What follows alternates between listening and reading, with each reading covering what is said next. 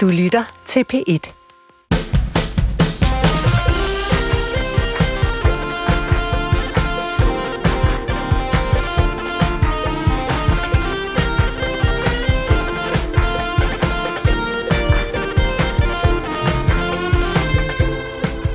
God formiddag, og rigtig hjertelig velkommen til ugen forfra. Et lille program her på P1, hvor vi genbesøger den uge, der lige er gået. Ser lidt nærmere på øh, spændende, opløftende, nedslående, skøre, gakkede historier, som øh, har fanget vores øje. Vi sætter en ny overskrift på, øh, for lige at i eftertankens ulideligt klare lys. Og vi, det er øh, Aminata Amanda Kåre ved min side og undertegnet Huxi Bak. Og så er vi, som hver eneste lørdag, tør jeg godt sige, i, øh, i godt selskab. Det er vi nemlig. Vi har øh, simpelthen inviteret ingen ringer end øh, dig, Nina Palesa Bunde, Ja, I har. Tak for det. dommerfuldmægtig Ja. i Københavns Byret, Ja. ind i vores program. Tak fordi du vil- ville komme. Jamen, jeg er super glad for, at I vil have mig. Det, ja. øh, og jeg kan jo se, at det bliver jo simpelthen et program lige efter min appetit. Ja. Så jeg skal nok, øh, jeg skal nok levere. Ja, det, Jamen, det, er- altså, jeg, jeg kan, hvis, man skal, hvis man sidder og tænker, hvad, hvad skal vi bruge de næste to timer på, så kan mm. jeg sige, at og det der er, hvis man tænker, hvad er Ninas appetit egentlig? Mm.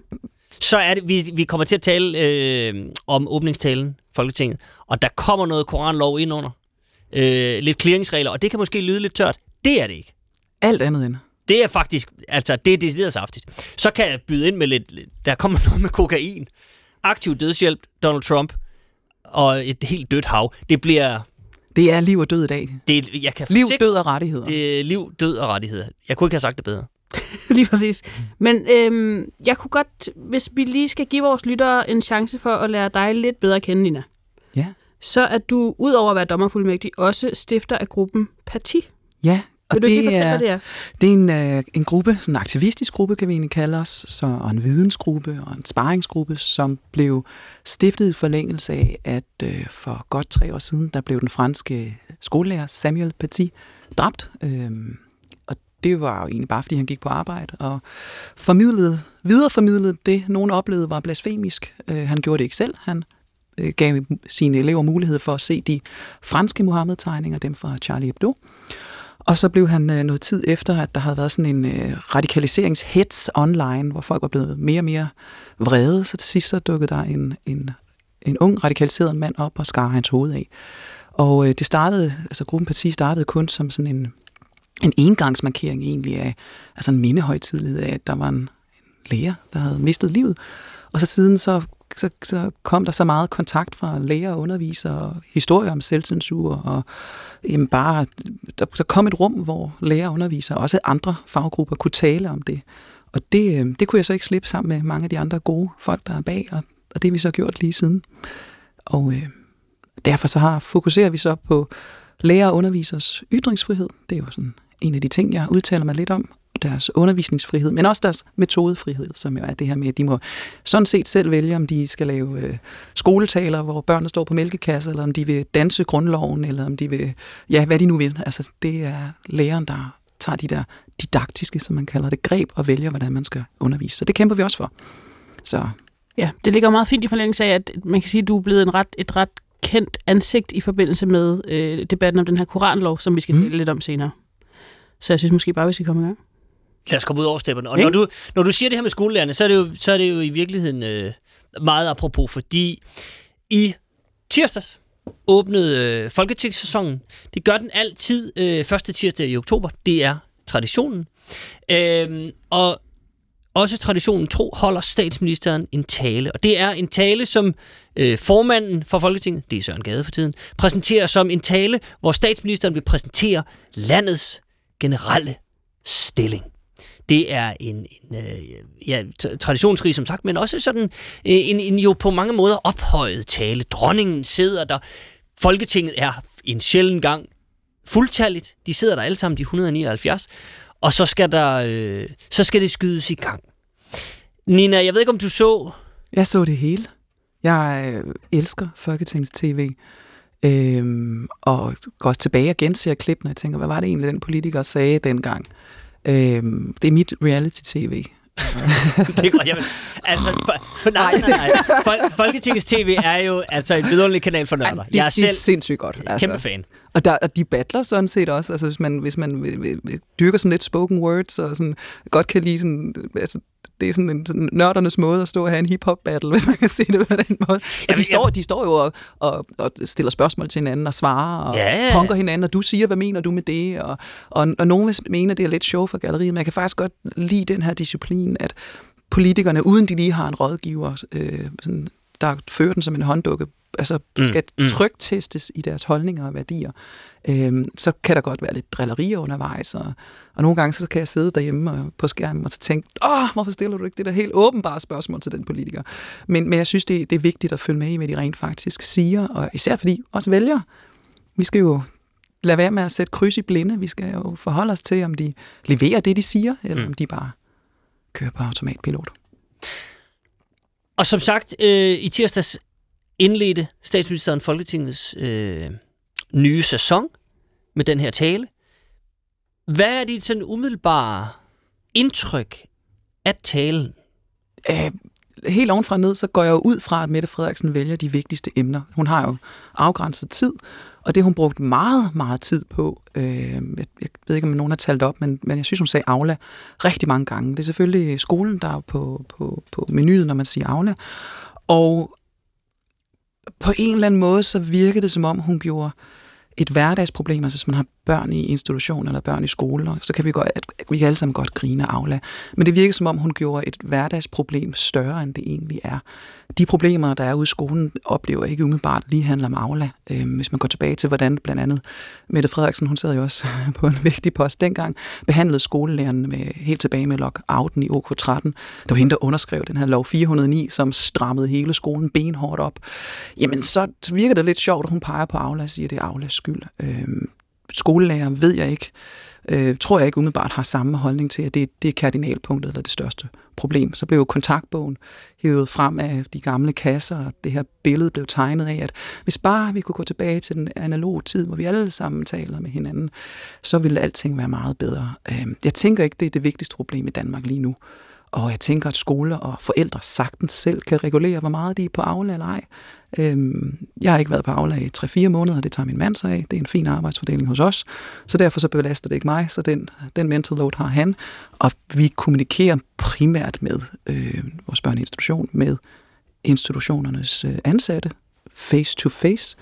Og så bruger jeg mere Aula som sådan en huske. Nå, hvornår var det nu lige den der regnjakke skulle med, fordi de skulle på tur, så går jeg ind og tjekker på Aula. Så man kan jo bruge det, som man vil. Mm. Så jeg oplever det egentlig som sådan lidt et, et, et ikke-problem. Øh, men hendes fasong, hvis vi lige skal tolke lidt på den, det er meget, meget for, formelt, men hun, hun vil også gerne være lidt let, altså hun vil også gerne fremstå let og joke lidt og f- fniser lidt øh, undervejs, og, og der er det her emne jo sådan lidt, hvor hvis hun prøver at skabe identifikation med, med vælgerne derude, så kan de nok godt alle sammen øh, huske en tid med, med skole og meget kommunikation. Så, så, så det er jo et godt forsøg på at, at skabe noget identifikation, men jeg synes, det er et tyndt emne at vælge, sådan som tingene mm. står til lige nu. Og jeg har jo selv en lang række emner på menuen, man sagtens kunne have offret lidt tid på. Øhm, ja, det tror jeg, det er mine sådan, indledende tanker. Øh, så nævnte hun også øh, Koranloven eller utilbørlighedsloven. Øhm, Den, uden- den kommer vi tilbage den til. kommer vi tilbage ved. Men, Men, det men, kommer vi den Men i virkeligheden, altså, det, det, det jeg kunne tænke mig at høre dig om, det var, jeg sad med sådan en fornemmelse af, at den her tale, når den bliver præsenteret, dronningen sidder der, alle rejser sig op, mm. undtagen enhedslisten, de rejser sig aldrig op, men, men, men der er ligesom sådan et, der er, og det kan jeg egentlig godt lide, noget format over det. Nu har vi helt sikkert. et folkestyre. Her sidder alle vores folkevalgte politikere. Her kommer landets leder. Det kan være, du har stemt på en, det kan være, du ikke har stemt på en. Men nu kommer landets leder og skal øh, øh, redegøre for landets generelle stilling. Og så holder hun en tre kvarter lang tale, som var meget sådan, altså tø, Tøhø. Ja, præcis. blottet for format. Det var det, jeg synes var irriterende. Ja. Der var enormt meget, hun sagde, jeg sådan set var enig i. Hun var inde på nogle pointer i forhold til, at, at vi skal have respekt for skolelærerne, og, og forældre skal lade være med at være irriterende og blande sig i alle mulige små detaljer. Jeg er fuldstændig enig. Men, men, men leveringen af det, synes jeg var Men var det ikke også bare fjol, safe? fjollet på sådan en måde, hvor jeg tænkte, altså, kom nu med det. Altså, hvis hun, hun tegner et billede af, at vi er alt for meget på Aula, det kan vi blive enige om, så er det jo det sikreste, du kan sige på det mest højtidlige tidspunkt, skal vi så ikke have lidt mindre Aula, skal vi ikke behandle vores skolelærer godt, med respekt og respektere. Ja, jo, jo. Jamen, det er jo simpelthen det er en så, omgang. det er fuldstændig sikker omgang, og det, det, det, er også det, der er min pointe. Sådan, var det virkelig, da du, da du tog dine post-its fra, fra skrivebordet og gik ned til din, din taleskriver for at sige, det, det er her, vi sætter ind, var det det vigtigste for dig, eller var det det sikreste for dig? Mm. Og jeg tænker umiddelbart, at hun, hun valgte så den sti, som, som var, at, at, at, at emnet var det sikreste for hende. Og det synes jeg netop, som du beskriver, det er sådan set en festdag. Det er den første dag i det kommende år, hvor, hvor alt, der skal forme vores, vores liv i, i vores lille, søde demokrati, det, det starter der. Og så, så tager hun så sikkert et emne. Øhm, det er måske, fordi hun er kommet til at kigge på meningsmålingerne. Men er det ikke også, er det ikke også altså man kan sige, det er jo, det er jo, et, det er jo et emne udefra, forstået den måde, på den måde, at det ikke er et, hun hæfter ikke så direkte for Aula, ligesom hun Nej. ikke hæfter for skærmene. Og hun, og hun hæfter heller ikke for forældres forældrenes respekt, respekt for autoriteten. Nej, Præcis. det er det. det er alt, alt, hvad der er galt med skolen, er ting, som Mette Frederiksen ikke har ansvaret for. Nej, og det er det, der gør det ekstremt sikkert. Og det, øh, jeg, hvis jeg havde ladt mit Gud, hvor det vildt at lige lege med det et øjeblik. Nå. Men hvis jeg havde lavet mit, øh, I må bære over med mig, lavet mit blik falde på en meningsmåling, der pegede på, at øh, på et år, der har regeringspartierne mistet 25 mandater, så havde jeg måske øh, satset lidt højere og taget et, et emne med lidt, ja, måske lidt øh, mere kontroversielle reaktioner, lidt, lidt mere inden for borgens mure, hvor, hvad er vores ansvar, øh, og, og løftet det frem på talerstolen den dag. Men det er også en, igen, det er også en gratis omgang for mig at sige, for jeg er ikke Mette Frederiksen. nej, nej, nej, men, men, men, men det, det, altså det, jeg, det, jeg savnede ved det der, det var, i virkeligheden, tror jeg, at Mette Frederiksen huskede, at hun er Mette Frederiksen. Ja, at Mette Frederiksen præcis. huskede, jamen du er statsminister. Hvor vil du gerne føre Danmark hen det næste år? Noget med Aula. Jeg kunne tænke... No. det, jo, altså, det jo ikke nogen dårlig parodi af, hvad der foregik. Lad mig, lad mig, nu taler vi meget om Aula, det kan vi lige vende tilbage til lige om lidt. Du kan sikkert bare lige spille et andet eksempel for jer. Øh, øh, fordi det var ikke, fordi hun ikke berørte nogle af de store emner. Det var bare lige, men hun strejfede dem blot. Ja. Blandt andet klima. Vi kommer... Altså, det, det, det har jo været et problem i 50 år. Siden James Hansen fra NASA for mange, mange år siden i 80'erne sagde, prøv at den er helt gal med CO2, det skal vi gøre noget ved. Ja. Så er der ikke nogen, der har gjort noget. Men det er jo stadigvæk et problem. Og vi kommer på, på, på bagkant af en sommer, hvor alle var enige om, nu kan vi ligesom mærke det meget konkret. Oh, ja. Også her i Danmark, der skal ligesom gøres et eller andet. Den, den lå til højre benet at tage op, hun tog den også op. Og det er jo fint, men problemet var, at det, det blev taget op på sådan en tøhø måde. Ja. Nu, nu spiller jeg lige et klip, hvor der var jeg ved at gå ud af mit gode skin. Det ser jeg lige ud. Ja. Hvis jeg nu skulle formulere det her som en henvendelse til Sara Monopolet, så kunne det lyde nogenlunde sådan her. Kære Sara og det altid fantastiske monopol. Jeg hedder Mette, og jeg vil rigtig gerne have, at der bliver sat nogle vindmøller op hurtigt. Jeg synes, vi er alt for afhængige af gas. Ikke fra Preben, men fra Putin. Og desuden har vi travlt, hvis vi skal bekæmpe klimaforandringerne. Heldigvis er der nogen, der gerne vil sætte vindmøller op. Blandt andet på havet uden for Stævns på Sjælland. Men det er samtidig et område, som flagermus og trækfugle godt kan lide at flyve rundt i. Og dem, der gerne vil sætte vindmøllerne op, de har ikke fået talt op, hvor mange flagmus, der flyver i området om foråret og om efteråret. Derfor er det projekt nu forsinket. Hvad mener monopolet? Har dem, der vil sætte vindmøller op, ikke gjort deres forarbejde ordentligt? Og er flagermus vigtigere end vindmøller? Kærlig hilsen, Mette.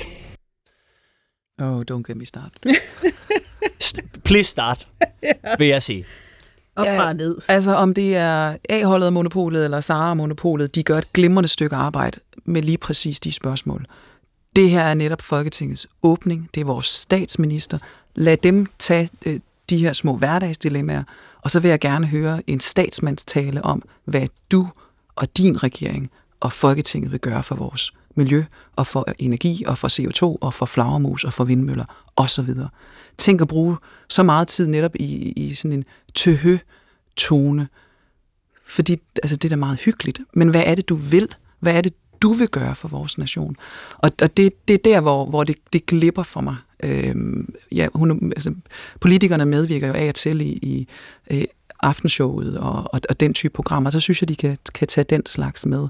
Øhm, hun må godt være ambitiøs på, på nu, nu ved jeg ikke, hvor mange der sidder og ser det, men jeg sidder og så det, ser, så, sad og så det, og, og, og, medierne gengiver det også. Hun må godt være ambitiøs på vores vegne og tale til os som myndige voksne, som, som forventer nogle også hårde og, og ambitiøse øh, budskaber den dag, og så kan hun tage det til hø i et, øh, et andet format, en anden dag, end øh, den dag, hvor Folketinget åbner, og hun har vores alles opmærksomhed, og vi skal vide, hvad skal der ske de næste 365 dage.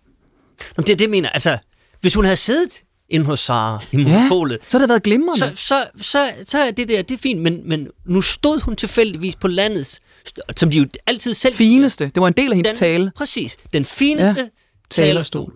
Og hun beskrev den, hvordan den var lavet af en kvindelig håndværker, og hvor Underlig vigtig historie. den er, og hvor, præcis, hvor fin den er. Og så bruger hun den. Altså hun har lige selv Ja. beskrevet, hvad det er, den skal, og hvad det er, den kan. Ja. Hvor efter hun så vælger ikke at... Jamen, At bruge det format, det afsæt. Jeg, vil, jeg, vil, jeg, har lige, jeg har lige brug for at tilføje, at præmissen jo også er usand. Det er jo ikke, hvad var det, du sagde, svaler eller flagermus. Ja. Det er jo ikke dem og borgernes hensyn til flagermusene, som står i vejen for klimahandling. Nej, nej, men... men Det er jo ikke, det er jo ikke, nej. altså, det er jo ikke rigtigt. Men jeg det vil, er sige, simpelthen det, ikke jeg vil sige det sådan her. Dilemmaet, hun, hun riser op, er jo sådan set rigtigt nok, at vi har nogle klimahensyn, og så har vi et hensyn til noget biodiversitet, som mm. nogle gange kan clashe. Det er Og nogle kirker svært. også, som jeg Og husker det. Der er nogle kirker, Der er nogle kirker, som har noget, noget, som man skal høre inden for en vis radius, øh, inden man bygger de Men- her... men- der er mange, men mest der er alt- mange hensyn. Mest af alt har vi jo hensynet til at gøre noget og beholde Hold. sin magt. Ja, Ja, det er det hensyn, det er- der står i vejen for, at vi gør noget for klimaet. Det er rigtigt. Det er det eneste hensyn, der bliver taget. det er de færreste... Der, der er en del af vælgerkredsene, der nok ville være knap så begejstrede vælgere, hvis de fik en vindmøllepark i deres øh, baghave. Det er den helt klassiske. Så, så, så derfor er det jo nemmere øh, og mere sikkert at sige, hvor er det dog et svært dilemma, at vi ikke både kan redde flagermus og få vindmøller, og så lad det stå, i stedet for at sige, for mig eller for os i regeringen, er det vanvittigt svært, at vi nu må fortælle jer, at vi har tænkt at skuffe en del af jer og sige, jeres kommende nabo bliver en vindmøllepark. Og nu skal I høre, hvorfor. Altså, Men det tror jeg ikke, Ja. de har tænkt sig. Nej, nej, så hvis, det- du, det hvis hun nu- skulle sige det ærligt, skulle, men så ærligt, skulle, hun jo hun, faktisk, så skulle hun jo sige det andet. Sige hun skulle faktisk sige, til alle vi har de- ikke tænkt os at gøre noget, Præcis. Altså, fordi hun, vi gerne vil have magten. Hun beskriver et eller andet maskinrum, hvor, hvor det er meget, meget, igen, tøhø svært at tage stilling til, om vi vil have, vi vil have en øh, sød flagermus, eller vi vil have flotte vindmøller. I stedet for at sige, men vi ved godt, hvordan det står til med klimaet. Vi ved godt, om vi vil lave vindmøller eller ej. Og hvis svaret er, vi vil ikke lave vindmøller, så tænker jeg, det er det, hun skal sige på regeringens vegne, eller vi vil forhandle om, hvor mange vindmøller, eller vi vil forhandle om vilkårene for, eller tilskud til, eller se, det er politik. Begynd at beskrive noget andet end kære øh, monopolet, for det er ikke politik. Det Derfor- er alt for forsimplet, og det er alt for forsimplet fra den position, hun står i. Og det virker. Selvfølgelig virker det. Øhm, det er jo, det, er jo, det det, også bliver jo det klip, der, ja, ja, det, er jo, det, jo, jo det, det. bliver jo det klip, vi, hø, vi hører og ser ude i Danmark. Øh, og det bliver det, øh, kommentatorerne i det, i det flotte tøj siger umiddelbart efter. Det er jo Gribsen klip. Mm. Øhm, det er jo sindssygt god branding. Altså, bravo. Øhm, så glemmer vi alle mulige andre vigtige emner imens. Af samme grund vil jeg øh, ære det format, vi sidder i. Mm. At vi en gang imellem lige skal sætte en lille overskrift på. Det er, jeg har en allerede nu. Jeg har også en. Men jeg vil gerne høre din først. Sara Monopolet afviser spørgsmål fra statsminister. Det er for dumt. Jeg har en, øh, der... Jamen, det, jeg, jeg tror, at Sara Monopolet vil være, de vil være de voksne i den her situation. Det kan vi ikke, det der. det tror jeg, du har ret i. Det, må må ikke blive udvalgt. Øh, jeg har lavet en, der hedder øh, Statsmi- Statsministeren præsenterer sin store vision. Noget med Aula. Ja. Men skal vi så ikke tage fat i det med Aula? Fordi der bliver jeg også lidt hissig. Jeg, kan- og jeg beklager over for, for lyttere, som, som vil mene, at, man, at, at, at, at jeg skal sidde forholde mig upartisk og alt muligt mærkeligt. Men jeg blodet bruste, da jeg hørte den tale. Det må jeg simpelthen sige. Jeg cyklede, mens jeg hørte den, og jeg var ved at køre galt flere gange. Og jeg ringede med klokken af uskyldige mennesker, men det var i affekt. Øhm, Det er sådan noget vejvrede det er nemlig road rage. tale ud, altså sådan statsminister tale udløst vejvrede. En relativt sjælden road rage, jeg har. Den kommer det- en gang om året. En gang om året nemlig. Men der skal man til gengæld også passe på, hvis man ser mig første tirsdag i oktober. Hold afstand. øhm, men men vi, vi kommer også fra det med skolelærerne, og, og jeg, jeg vil gerne gentage, jeg synes faktisk, at hun sagde en masse gode ting. Ja. Altså, vi prøv kunne at blive enige om. respekten for skolelærerne, at forældre skal lade være med at blande sig, øh, øh, og, og så, så kan vi, det kan vi lige vende tilbage til, at, at hun måske øh, var i gang med at, at skælde ud på et system, hun selv har skabt. Men, men der var alle mulige ting, hvor man tænkte, det, det lyder da fornuftigt, det her. Men så, nu kommer der et klip mere, altså, øh, for jeg havde igen sådan noget med, at det blev sådan lidt tørhøragtigt serveret, og hvis jeg var skolelærer og hørte det, hun siger nu, så ville jeg også føle mig en lille smule provokeret. Øh, hun taler om, hun fortalte om, at der er enormt mange bindende mål i folkeskolen. Og igen, det er noget, de selv har indført med, med den skolereform, som blev indført i 13. Øhm, og nogle af dem er, det tror jeg også alle kan blive enige om, ikke særlig smarte. De, de bidrager ikke til noget som helst. Der er masser af fjol her. Men måden, det bliver serveret på af en statsminister fra landets fineste talerstol, som vi skal høre nu, jeg synes ikke, det spiller. Alene for undervisning i idræt, hold nu fast, er der 250 mål i alt. Lad mig læse et af dem op. Altså det er et mål i den danske folkeskole idræt. Eleven kan vurdere idrætskulturelle normer, værdier og relationer i et samfundsmæssigt perspektiv. Helt ærligt. Er det måske fordi, at der her i salen er en overrepræsentation af os, der blev valgt sidst, når man skulle vælge til fodbold? At vi i stedet propper teori og, undskyld mig, alt for abstrakte begreber ind. Ja, hmm. tak til Open Mic. Altså, Man kan synes, hvad man vil om sådan et, øh, et grin, man har øvet sig på mange gange. Øh, Det er jo ikke første gang, hun læser den her tale.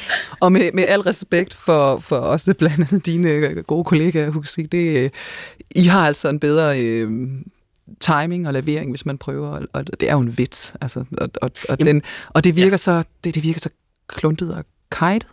Øh, lidt forsigtigt sagt, fordi hun kunne sagt præcis det samme, uden det skulle blive fnis. Men det er, jo, det er jo så hendes valg at tage det. Og hvis man, hvis man spoler tilbage til, jamen, hvordan er de her mange, mange hundrede mål og retningslinjer og styring osv. kommet, jamen, de er jo typisk kommet som et ekko af et problem i samfundet. Så er man gået til politikerne og sagt, kan I hjælpe os med det problem? Og så har politikerne sagt, det løser vi nok bedst ved, at vi laver en regel eller et, et, et, et målstyringspunkt, eller hvad vi nu kan. Det kan hedde alt muligt mellem himmel og jord. Og så går man de tilbage til, til borgerne, der har haft et problem, til, vi har løst det for jer. Nu holder vi øje med det, vi monitorerer det, og det gør vi ved, at nu skal vi sikre os, at det problem, vi havde med, at øh, øh, ingen børn kunne kaste en bold, det kan de nu, fordi vi har lavet følgende mål, som vi skal holde øje med i fremtiden. Så det er jo, der, har jo været, der er jo sådan en politisk call response, hvor de har løst problemerne med mål, styring, punkter, kontrol det kan de jo vælge at lade være med. Og hvem er det, der kan fjerne alt det her? Det kan de selv. Mm. Så det er, jo, det er jo... Jeg må sådan set rose øh, statsministeren for selvkritik, fordi dem, som, altså det politiske system, som skaber alle de her øh, Øh, forskellige retningslinjer, mål og styringspunkter, og hvad det nu hedder, de er så åbenbart kommet til den erkendelse, det skal de lade være med. Det er jeg meget spændt på næste gang øh, samfundet øh, præsenterer politikerne, eller de opdager et problem, hvad de så vil svare. Vil de så sige, jamen, det løser vi i skolen med, med nye ting, vi skal måle på, eller vil de gøre det på en ny måde? Jamen, jeg, jeg er også meget spændt på det der, fordi det, det er en farlig bold at spille op det der med, hver gang vi finder en regel, så fjerner vi ni. Mm. Det var jo det, hun sagde. Ja. Øhm, I talen, det, det, det hører vi vist ikke lige her. Men øh, det er jo også blevet sagt før. Altså det her med regeltyranni, øh, ja, der var nogen, der printede til Fogh, og- øh, Fogh, ja, jamen, alle de der med kommunerne og det ene og det andet, hvor mange Alle regler. for- reglerne. Alle vil Ja. fjerne regler. Ja. Og, nå, men det, og det er meget tit, man stiller sig selv den matematiske øvelse. Hver gang vi finder en, så fjerner vi to. Hver gang vi finder en, så fjerner vi fem. Hver gang vi finder en, så finder, finder vi ni. Altså, det, det vil jeg også godt lige se ske. Ja, og så spørgsmålet er, om vi, om vi, vi ægte mener, at vi ikke skal have reglerne. Nu kommer juristen lige op i mig, ikke? Fordi i hverdagen er det jo ikke, fordi idrætslæreren går og, og, og, banker børnene oven i hovedet mm. og siger sådan, åh, lige det underhåndskast, det passer ikke lige til det, der står i den her skabelon herover. Altså, det er mit indtryk, at vores, altså, vores skolelærer er ret forstandige og ret fornuftige og finder deres hverdag i ikke Selvfølgelig er der nogle test undervejs, og der er nogle eksamener, og de skal aflevere nogle opgaver, men hverdagen er mit indtryk, at de har ret godt styr på. Og hvis jeg må i en parentes bemærke, de samme skolelærer, som i 13 sagde, det her, det bliver, det, det bliver, bliver- ikke særlig det bliver godt. dårligt. Vi vil ikke have det her. Vi vil Det ikke have er det. rigtig dårligt for os. Vi vil gerne give jer det, det vil vi gerne frabede os, det er en dårlig idé, og nu står de så og siger, det er måske en dårlig hvorfor? idé med så låst skole. nogle dumme regler. Hvorfor? Og griner hvorfor- håndligt af. Jamen, det er det, jeg mener. Hvem Hvorfor har skal lavet vi grine det? af Hvem har dog lavet de her åndssvage regler, som vi det, har lavet? Det, altså, spol lige til 10 år tilbage og se, hvem der underskrev lov 409. Ja. Altså, det er... Men igen, at hvis det er en diskret form for selverkendelse, så skal der lyde stor ros herfra. Fordi hvis det vidderligt er, jeg har brugt min sommerferie på, på at se ind af, og, og den måde, vi hidtil har gjort det, det, det virker ikke for skolerne. Der skal, øh, den skal sættes fri. De skal jo have, have tid og, og, og ressourcer og timer nok. Alt det der, det er en anden diskussion. Men, men vi har lært det glimrende. Så lad os se resultatet af det i det år, vi er i. Altså lad os vidderligt se, hvordan det former det næste politiske år. Øhm, det synes jeg, vi skal holde øje med. Igen, jeg, jeg, igen, altså vi kan sige det sammen. Nu, nu, nu siger jeg det en gang til, så siger jeg det ikke mere, det lover jeg. Men det er bare, substansen, som du siger, Nina, er jo god. Men det bliver sagt med en protepude, så man er sådan, åh, altså. Men det bliver, ja, men jeg synes også, at jeg øh, allerede nu godt tør at konkludere en, øh, en fællesnævner for alle punkter i talen, som er ansvarsfralæggelse. Jo jo. Ja. Ja, men som, Nogle men som, andre må men som Nina noget. også er lidt inde på, der er sådan, der er sådan, hun, hun kredser lidt om det. At det er sådan, ja, jamen, det var også os, der gjorde det, men altså... Altså for den, oh. jeg vil sige, for den barske virkelighed, der har været derude, at man har ramt skolen på en måde, hvor en hel del af de erfarne lærere jo stoppet. Øh, hvor der står en hel del lærervikarer derude, uden øh, uddannelse. Øh, altså vores børn bliver undervist af folk, der ikke er uddannet til at, at, at udføre lærergærningen. En hverdag med enormt mange elever i klasserne. Øh, en hverdag, hvor der er store spørgsmål om inklusion, og hvordan vi tager os af de, både de svageste, men også de stærkeste elever mm. i klassen. Og så bruger hun den her dag på... er det ikke bare fjollet, at man skal lave noget i idræt og måle det? Det, det, det er jo et valg. Det, det, det synes jeg ikke er så godt. Det er altså uvandt for mig. Det er meget sidde- diplomatisk. jo, men det er også... Det, Det er nu, det skal, nu, nu, nu, nu, det, er jo, det er jo på den måde uvandt for mig at sådan lidt have en komment, kommentatorrolle, eller sådan en værdidomsrolle, men nu, nu kan jeg, jeg, jeg prøver lige at, at, Bare at ryste vi- skuldrene. vi- sidder til rette i den. Ja, men det, det, så, så jeg, Vi er kun lidt meget, meget apropos format, så håber jeg så også, folk ser, at det er jo det, er det vi må her. Det er det, må vi, vi gør her. gerne, ja. Og vil Øhm, også sige, så hvis jeg begyndte at holde en statsmandstale, der varede en time, og mindede om det, Mette kunne have gjort til Folketingets åbning, så vil det også være off. Så, så nu er jeg bekvem i det. Nu har jeg sat mig ordentligt i stolen. Velkommen til. Jeg, ja, velkommen til. Sådan, nu er jeg klar. og så, vil, så bare lige understrege, vi fælder jo ikke dom. Nej. Nej, nej, nej, det er rigtigt. Hey, hey, Vi hey. tænker højt. Ja, Vi sidder bare og tænker højt. ja vi sidder og tænker højt. Det er rigtigt. Det bliver tilfældigvis optaget og sendt. Men altså... Nå, jeg kan bare lige byde ind med den her så en lille halvvejs. Mette Frederiksens åbningstale får et 0-0 på den nye skala. Jeg følte, jeg vil gå skolevejen med den. Jamen, det, det er også et godt set. Jeg har øh, Tihi Fnis. Hvem har dog lavet de her åndssvage regler, vi har lavet? Det er jo bare et citat, jo. Det er, det er en slags... Må, må jeg lave, smide en ind? Ja, det må du. Det Det er simpelthen det er kontaktbogen til Mette Frederiks forældre fra læreren. Mette skulle skrive en åbningstale. Hun har ikke lavet sin lektie. Den kunne jeg godt lide. Den kunne jeg godt lide. Vi skal lige nå en enkelt, en enkelt tur mere forbi øh, åbningstalen. Fordi Mette Frederiksen sagde nemlig også sådan her.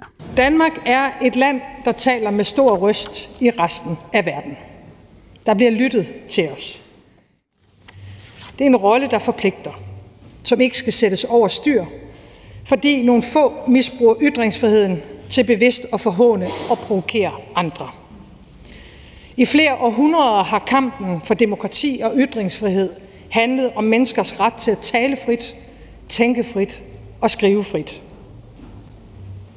Hvornår kom vi dertil, at selv forstandige intellektuelle nu forsvarer retten til at brænde andres bøger? Ja, jeg har lige to spørgsmål, øh, Nina, Ja. som jeg øh, gerne vil stille dig. Det, lyder, det første lyder sådan her. Har vi retten til at brænde andres bøger? Ja. Hvis man spørger Mette Frederiksen. Ja. Hvem er det, der forsvarer retten til at brænde andres bøger? Mette Frederiksen har en oplevelse Ja. af, at det er det, det her det handler om. Mm.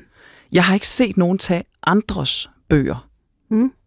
og brænde dem. Jeg synes også, det er omstændigt, fordi så skal man starte med at stjæle bogen. Så kan vi starte med tyveri. Så man Start skal med starte med tyveri, Ja. øhm, og dernæst ja, der kan også være husfredskrænkelser, og ja, der er mange ting. Brandstiftelse. Brandstiftelser, hvis du er gået ind i deres hjem og sat ild til den. Men, og det forvirrer mig rigtig meget, at hun siger det her, men det er jo et godt greb, mm. fordi det, det er jo noget, der intuitivt, og du kan også, jeg tøvede jo også, fordi juristen i mig var lige sådan, hvad du siger, mm. intuitivt så reagerer alle jo ved at sige, ej, det er simpelthen ikke i orden, det du gør med andres bøger. Det er jo noget, de ikke har lyst til. Ja, det lyder så groft. Det lyder simpelthen så groft. Det er bare ikke den situation, vi har beskrevet hen over sommeren.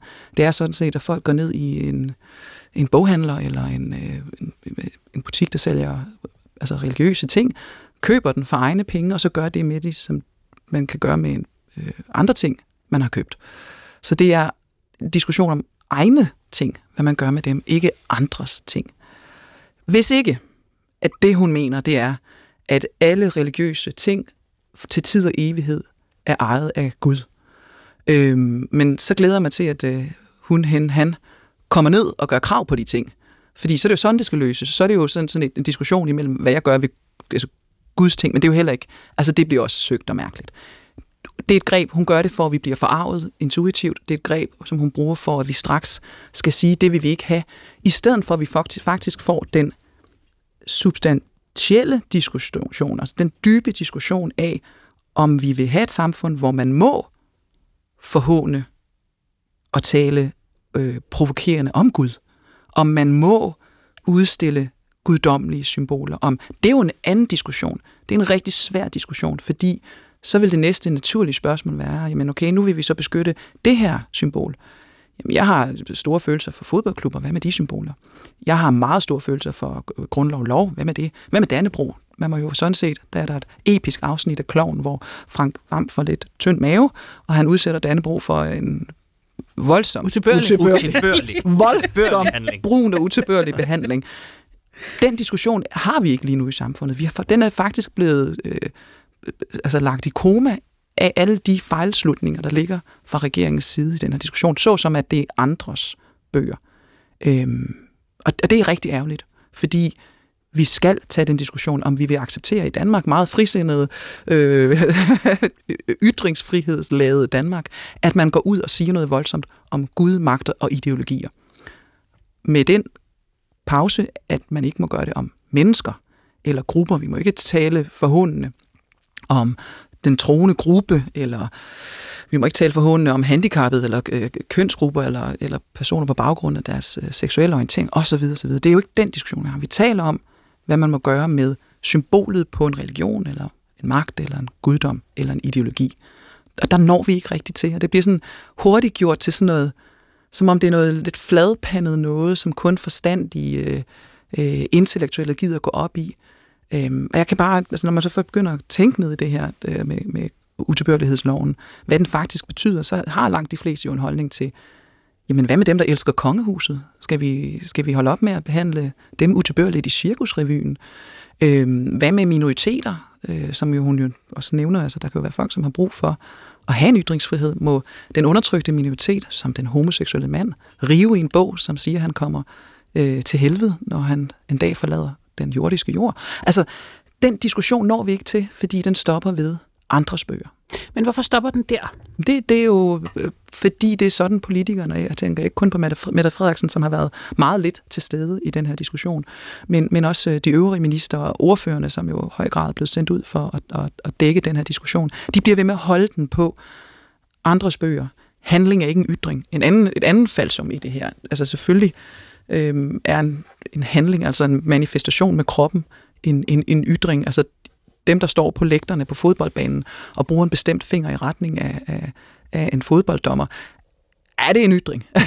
Nå, men det er, også, det er også så, sjovt, så, fordi så det, jeg kan huske, at da, da, da hele diskussionen om det her med, er det en ytring, er det ikke en ytring, så var der en, øh, nu, nu øh, hans navn fordampet desværre, det beklager jeg, men en, en professor, øh, som, som sagde, men altså i, i øh, menneskehedsrettig, menneskehedsrettig, menneske, menneskerettighedskommissionen, yes. der var den. Mm, godt. Det behøver vi ikke at klippe ud. Det er så fint. Menneskerettighedskommissionen, der står, altså der er defineret, hvad en ytring er. Og der står blandt andet, hvis man tænder ild til noget, det, jamen det er en ytring. Og det, der er ikke, man kan ikke, der er ikke nogen tvivl, jo. Det behøver man ikke at tvivl. Der er jo ikke nogen, der er i tvivl. Og det er jo, det er jo ikke... Men det har fyldt så meget diskussion, og det er også det, hun siger blandt andet, jeg tror, hun var i God Aften Danmark. Jamen det er jo ikke, jeg ser det ikke som en ytring. Og, og der, der får hun koldstartet hele, altså hele diskussionen, og så er det der, vi går hen. I stedet for, at vi faktisk får vurderet, jamen hvad er formålet med det, I gang i lige nu? Men formålet, siger de selv, det er at stoppe koranafbrændinger foran ambassader, som har øh, det mål at provokere også øh, ud over landegrænserne. Godt, så lad os diskutere det. Det, man har lavet, det er jo noget helt andet. Det er jo sådan en, en, en, en gudeklausul, hvor alle de guddommelige, de væsentlige religiøse symboler, altså alle de store religiøse symboler, de skal beskyttes mod al utilbørlig behandling. Det er jo noget helt andet. Men vi når ikke at komme derhen. Det er en nålstiksoperation. Det er en nålstiksoperation, kirurgisk, siger det præcis. bare. Meget, meget præcis, også meget præcis skrevet. Og vi når ikke derhen, fordi når for eksempel jurister som jeg så rækker hånden i vejret og prøver så forstandigt, tak for det, nu, nu tager jeg den på mig, jeg føler mig truffet, ikke? Det tror jeg godt, du Øh, ja, jeg føler mig truffet. øh, prøver forstandigt at forklare om det her, så bliver det jo næsten øh, himlet med øjnene sådan, det er jo andres bøger, det er ikke ytringer. Altså, hvad har du gang i? Eller, altså, så, så det er jo ikke det, nogen forstandige mennesker i det her land har talt om. Øhm, så det er jo en kæmpe... Åh, oh, det tror jeg første gang, jeg bruger det ord. Kæmpe stråmand.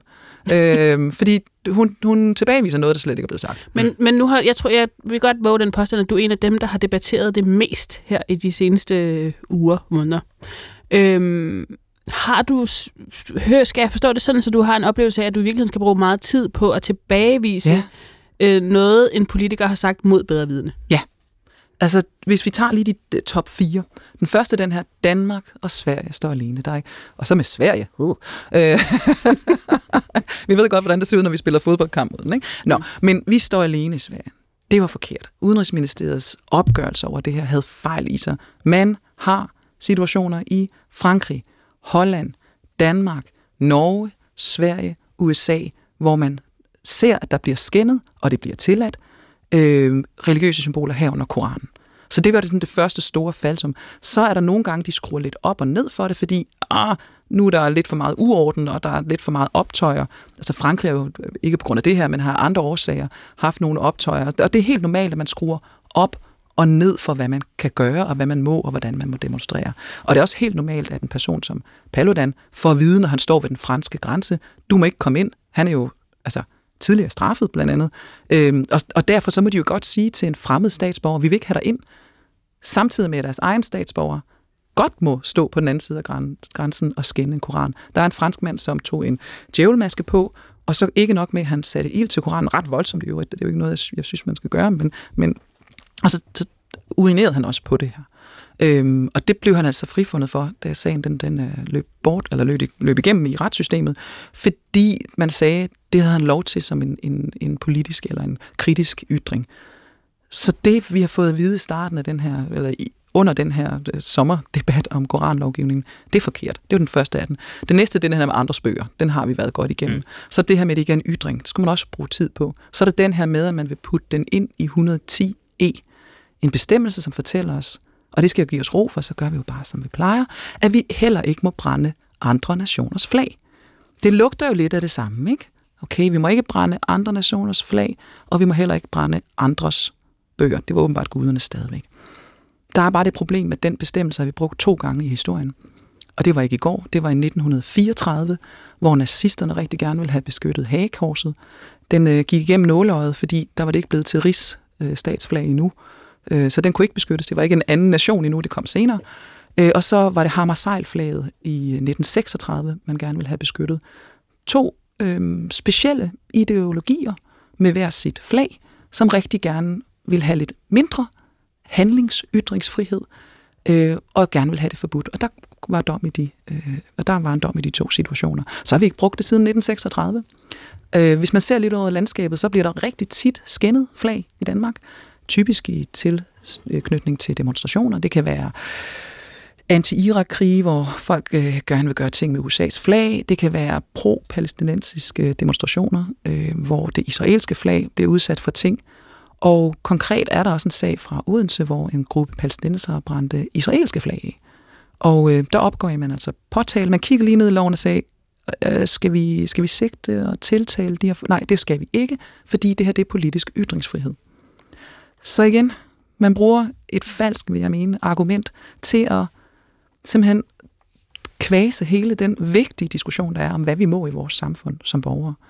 Men handler det ikke også om, Nina, at det og det, det er jo selvfølgelig svært at svare øh, 100% ja til. Mm. Men det virker som om, at det, at det her sker, fordi det er en diskussion, som regeringen for det første ikke er interesseret i at have. Fordi man, man siger, men så er der nogen, der spørger, er det ikke bare fordi nogen har ringet? Altså har I ikke bare bøjet jer for 57 muslimske lande, som er blevet suret over det her? Nej, nej, nej, nej, det er sandelig noget, vi er kommet til at... Helt af os selv. Helt af os selv at tænke over, at det bør vi da egentlig. Og fordi det er umuligt for dem at forklare det, fordi det ja. ikke er den rigtige grund, ja. så begynder man at, at benytte de der taktikker. Jeg kom til at tænke på, og jeg vil gerne understrege, inden jeg siger det, jeg nu siger, uden sammenligning overhovedet i øvrigt.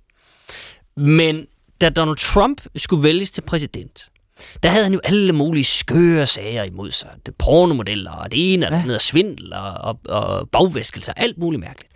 Og så havde han en chefstrateg, der hed Steve Bannon, hmm. som har fortalt efterfølgende, at de benyttede sig en, af en taktik i de her debatter, der hed Flood the zone with shit.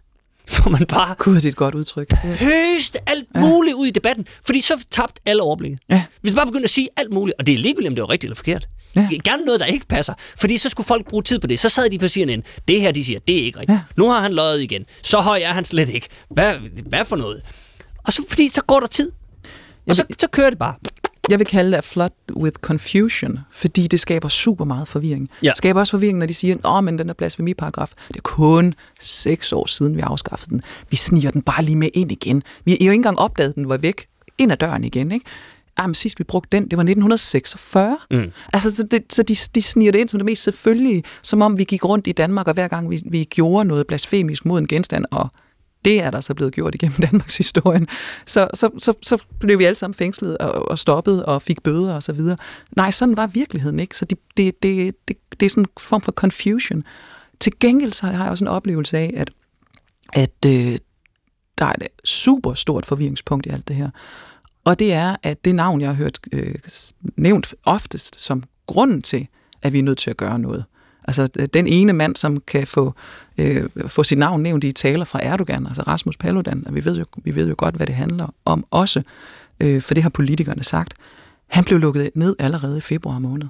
Og så bliver jeg et kæmpe spørgsmålstegn. Fordi hvis I bruger en enkelt person som navngiven grund til, at vi skal have ændret vores lov, ikke bare for koranafbrænding, ikke bare for afbrænding ved ambassader, men ved al utilbørlig behandling af væsentlige religiøse øh, symboler i alle trosamfund.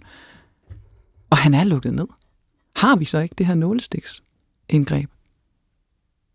Der tror jeg, at regeringen definerer nålstik anderledes, end du gør, Nina. Ja, altså det, hvis nålestik betyder, hvor er det belejligt, at han øh, har skabt øh, nok forora derude, til at vi kan bruge ham som en anledning til at gøre noget andet, som opfylder et andet formål, så er det et glimrende nålstiksindgreb. Altså man, man øh, opererede på tåen, men man fikset skulderen. Det er da super. Øh, så lad os kalde det det. Øh, jeg savner gennemsigtighed her. Ikke? Sig, hvad det er. Øh, fortæl os, hvad det handler om. Og, og det øh, er vi vel myndige og, og forstandige nok til at øh, diskutere, også uden man nedgør en hel gruppe af fageksperter, som faktisk gerne, jeg selv inklusiv, vil folkeoplyse. Altså det, det er meget... Øh, jeg synes, det har været meget nøgtern, det der er sket derude, og øh, modsat mange andre diskussioner, der er, så har, øh, synes jeg især fageksperterne, også når de har været indbyrdes uenige, behandlet hinanden med ret stor respekt. Altså, der er ikke gået øh, abort-diskussion i den, hvor folk mm. virkelig har kastet sig over hinanden. Det har faktisk været ret afmålt og lyttende og nysgerrigt, også fordi der manglede så meget i, i lovforslaget, så der har også været en for jurister atypisk proces, hvor vi har kunne være lidt kreative og sige, kan vide, hvad med den her situation, og har man taget højde for det her?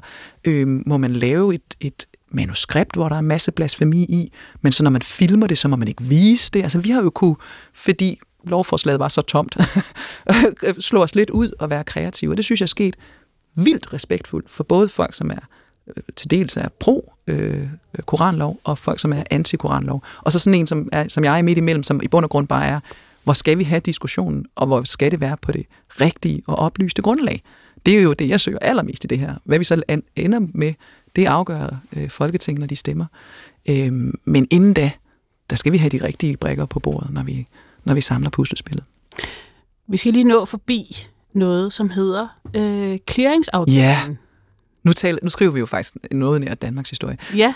Vil, vil, du, vil du i virkeligheden selv præsentere det? Jamen kort fortalt, det der skete ikke bare i tirsdags, hvor mm. Folketinget åbnede, øh, det der skete, det var, at øh, de blå oppositionspartier gik ud i samlet trop i en pressemeddelelse og sagde, når øh, Koranlov version 2.0 eller 3.0, hvornår den nu er skrevet færdig i Justitsministeriet, når den ligger på bordet, og vi skal alle sammen ned til tredje behandling og stemme om den, så, skal vi, så kommer vi alle sammen. Vi, vi, vil, vi vil alle sammen med til fest.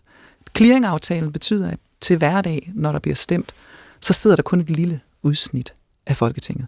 Og det er jo for at, kan man sige, jamen det er jo helt øh, konsulentagtigt, det er jo for at, optimere og effektivisere, at de ikke alle sammen skal sidde der, de mm. skal også kunne passe alt det andet. Så man regner lige ud, at hvor mange stemmer har hvert parti, og hvor mange skal så møde op, og så gå regnstykket op, de stemmer. Det hedder clearingaftalen. Når den er ophævet, så betyder det, at folk siger, at vi har tænkt os at møde op alle sammen. Vi har tænkt os at møde på arbejde. Øh, der er ingen aflysninger i Aula. Vi er der. Og så skal alle de andre jo også møde op. Det betyder, at hver enkelt af de 179 medlemmer skal føre knappen, fingeren ned til knappen. Det vil sige, at man kan ikke gemme sig bag, jamen jeg følger bare partiet. Eller, jo, det kan man jo selvfølgelig ikke. Det det, det kan man i princippet godt, for så kan man jo have en partikultur, hvor man siger, jamen i det her parti, der stemmer vi alle sammen, sjov nok, fuldstændig ens om det her spørgsmål. Det kan godt være, at det er et af de største øh, ytringsfrihedsspørgsmål i nyere tid, men vi er sjovt nok 100% enige. Det kræver jo rigtig god parti, øh, nogen vil sige det kultur, andre vil sige måske partistyring, og det, det, det kontrol. kontrol, kan man også sige. øhm, øhm, og, og, og det tror jeg helt sikkert vil gøre sig gældende for nogle partier.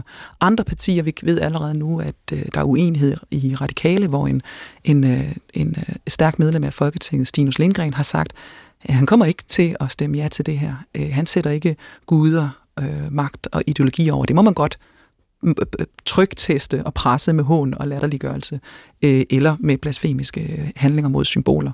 Øh, det kan der være mange gode grunde til for nogen. Øh, og der er også andre, der har meldt ud, øh, Skavenius på det tidspunkt, hvor hun var i Alternativet, meldte også ud, øh, at, at det, det vil hun heller ikke gå med på. Det nye ved clearingaftalens ophævelse, det er, at før der kunne man jo, når man blev ringet op, bare sige, man spørg vores ordfører, eller spørg vores øh, minister, og så gemme sig bag partiet. Fordi, Fordi man ikke var nødt til at trykke på knappen. Man blev ikke, mm. man blev ikke nødt til at trykke ja. på knappen. Og hvis man er man et medium overskud, så vil jeg sætte øh, en forstandig journalist og en praktikant til at stille og roligt ringe til den alle sammen og høre, øh, hvad de egentlig tænker om det her. Og det er, ja, synes andre forstandige intellektuelle også, grundlovsstof det her. Altså, må man demonstrere? Må man ytre sig? Må man blive stoppet af politiet midt i sin handling med sine egne bøger eller religiøse symboler. Hvad må man? Og det er, altså det er vidderligt kernen af vores mm. samfund, mm. det her. Så jeg synes, det er et stærkt signal, og også i øvrigt et, et signal, der er så stærkt, at uh, enhedslisten og SF er trådt med og sagt, vi møder også op alle sammen. Øhm, så, så, så de ja, det er kommer... en ordentlig presbald, der er blevet, det er, der er spillet der. Liberal Alliance, Danmarksdemokraterne, Konservative, Dansk Folkeparti, Nye Borgerlige, SF og Enhedslisten. Bum. Og det gør de jo selvom de er så vidt forskellige. Der var en fantastisk demonstration foran Christiansborg i, i går, jeg lige vil, hvis formål jeg lige vil citere. Det var ungdomspartierne, som har slået sig sammen, og de sagde, selvom vi er meget uenige til hverdag, så er vi enige om, at ytringsfriheden er vigtig. Og det var egentlig også det, kan man sige, enhedslisten til nye borgerlige så siger, med et hul i midten, hvor regeringen står, de siger, Men selvom vi er meget uenige til hverdag, så er vi enige om, at ytringsfriheden er vigtig. Og den er så vigtig, at vi sidder dernede med vores egen overbevisning, ikke med en partilinje. Og jeg tror, det kan skabe nervøsitet for ser man, jeg tror, det er Benny Engelbrecht på, øh, ja, jeg siger stadigvæk Twitter, på X, på SoMe, så kom han meget hurtigt med en udtalelse om, at det, det var ikke så godt, det her, at clearingaftalen var ophævet, og så oversætter jeg lidt hans, hans besked til, at hold jer nu i rækkerne. Ja da. det, og det kan det, jeg tror jeg meget. Det, det gør jo også alle partiers arbejde lettere. Det, jeg... Jo, men nu, nu får du selv ind på det her med, jeg tror også, hvis man sætter den, den førnævnte øh, journalist til at ringe rundt til medlemmer, ja. så vil man jo også uden den store, øh, altså dybdeborende research, kunne finde udtalelser fra stort set alle oh, sammen, jo. hvor de taler for det her. Altså det er, vi taler jo om et emne, som er herligt, når man skal holde skoletaler, så ja. er der jo ingen ende på ytringsfriheden. Ja. Men, men lad os nu se, når jo, tid er. Jo, men man kan sige, der er også, jeg, jeg bliver også nysgerrig, altså jeg har jo siddet med, igen er vi tilbage til, til, til hende, der synes politik er spændende. Jeg har jo siddet med en liste over de 179 og kigget ned over listen og tænkt, okay, hvor, hvor er Senior Stampe i det her? øh, super stærk kulturperson, kunstperson, som har kæmpet nogle, altså vidderligt en forkæmper for kunst og kulturen, hvor vores øh, kulturminister, øh, når nu man har i det her forslag taget kunsten med, altså man må heller ikke være, man må heller ikke øh, lave utilbørlige ting med religiøse symboler, for kunstens skyld, står der jo i lovudkastet. Øh, udkastet. hvor, altså, hvor er hele kun, altså, øh, hvor er den teologiske side, altså Ida Augen, som kommer med en teolog, teologi øh, baggrund, hvis, hvis man kigger ud over det, det, det ellers danske religiøse øh, miljø, så er der ni biskopper, der har talt imod det her i et høringssvar. Altså, så der er jo en masse ting, som ikke bare clasher med skåltaler, men clasher i, hvordan jeg gennem tiden har oplevet politikere i forhold til, hvilke værdier de har haft, og hvad de har sagt, blandt andet om ytringsfriheden, men også om statens forhold til Gud, osv. Øhm, der er en, øh, altså også Frederik Vad, der er Bjørn Brandenborg, Mathias Tesfaye har ikke sagt et ord om det her. Altså, der er nogle, nogle politikere derude, jeg ser som altså, stærke øh, politikere med stærke værdier i hverdagen, hvor jeg tænker, kan vide, hvad I synes om det her, hvis øh, partitoppen ikke kigger med. Øh, Radikale havde jo et, et landsmøde, hvor godt 100 mod 61 øh, stemte med det signal, at Folketingsgruppen skulle sige nej til koranloven. Mm. Mm. Altså det, der er også bagland, som jo har, altså radikale er ikke øh, pro-Gud skal bestemme det hele. Tværtimod, de er rimelig sekulære i deres, i deres DNA. Så, så derfor så må det jo være svært for en øh, Christian Friis Brak, eller svært for en Martin Lidegaard, at sige det her og mene det helt ned i kernen. I særdeleshed, hvis man kunne løse det på en anden måde. Fordi Paludan er jo allerede lukket ned. Så, så, hvad, så, Jamen, det bliver meget spændende. Det bliver sindssygt spændende. Det bliver altså, jeg, jeg har sådan et, Men er du fortrøstningsfuld egentlig? Altså, tænker du, at der, at der kan... Vi kan ende med, at den her nålestiksoperation lander et godt sted? Jeg bliver ved med at lytte til, hvad det var, vores statsminister oprindeligt sagde, og for den til skyld også Lars Løkke Rasmussen sagde, det var, det handlede om at stoppe koranafbrændingerne, som er provokerende, hetsende, foretaget igen og igen. Og i hvert fald for ens vedkommende, det er jo dem, der fortæller mig, det er det, de gerne vil opnå. For ens vedkommende, netop, øh, Rasmus Paludan, der er det sket, der er det opfyldt. Så er der nogle andre, og der, der kan man så overveje juridisk, og det, vil jeg, det bliver lidt teknisk, men jeg vil mene, at der er andre mindre værktøjer nede i værktøjskassen. Der er faktisk nålestiksoperationer, man kan lave, hvis man politisk vil det så er spørgsmålet, om man mister den gevinst, der ligger i, at man ude i den store verden herunder, når Iran, og når Iran ringer, så, altså, men vi skal også, hvem er det, vi taler med? Altså, hvem er det, vi ringer, der ringer op? Det er jo lande, som kunne finde på at ringe og sige sådan, Paludan er irriterende, giv ikke godt at fængsle ham nu. Hvad med dødstraf? Er det noget, I kan bruge? Nej, lige i Danmark, så skal man, det er en irriterende samtale. Lars Lykke, det, det, det, det er derfor, de ikke tager referater. Det er derfor, de ikke tager referater. og, og det, jeg skal nok snakke mere om. og det er, jo ikke, altså, det er jo ikke noget, jeg siger. Lars Lykke giver udtryk for, at den her lov vil gøre hans arbejde nemmere, for så skulle han ikke bruge 10 minutter på at tale om koranlov. Det er hans eget sin egen ja, måde at beskrive ja, det, ikke? Det er, også han er fuldstændig ret så, så, så de ringer, og så siger de, men dødstraf har I det? Nej. Fængsling har I det? Nej, ikke lige nu, vi har ytringsfrihed. Og det er vildt irriterende, når vi ser det ene efter den anden afbrænding. Gør noget ved det. Og der er statsmandssvaret jo med, sådan med pondus i lande, som kan pretty much everything imod deres beboere. Det er jo ikke sådan, bare roligt vores nålestiksindgreb, det er nede i en politilovgivning, hvor vi sådan en gang imellem slukker for det, når det bliver for meget. Øh. Han kan i hvert fald ikke svare, som du var inde på. Ved I hvad? Det er simpelthen gået op for os. Det, den er klar. Vi kan, vi kan klare det allerede. Vi behøver ikke engang lave lovgivning om. Oh, ja. Det er super nemt for os. Det er super nemt. Vi, vi, når det bliver for meget... Når den I sælger bliver for, ikke billetter når, når, når, når folk, ikke, ikke staterne, men når terrororganisationer, der truer os udefra, de bliver for meget, så skruer vi lige lidt ned, så kan vi altid skrue op for det igen. Altså sådan en reel... Øh, vi skønner fra, fra måned til måned, fra år mm. til år, er det for meget? Skal vi lige have lidt mere grænsekontrol? Skal det lige slukkes igen? Altså gå ind og vurdere, hvordan vi kan håndtere det. Vores stærke efterretningstjeneste. Kan de klare noget her? Det er jo et super kompliceret svar at give i telefonen. Og endnu sværere vil det jo være at sige til de her nationer, det her det bliver akavet, men øh, vi elsker vores ytringsfrihed.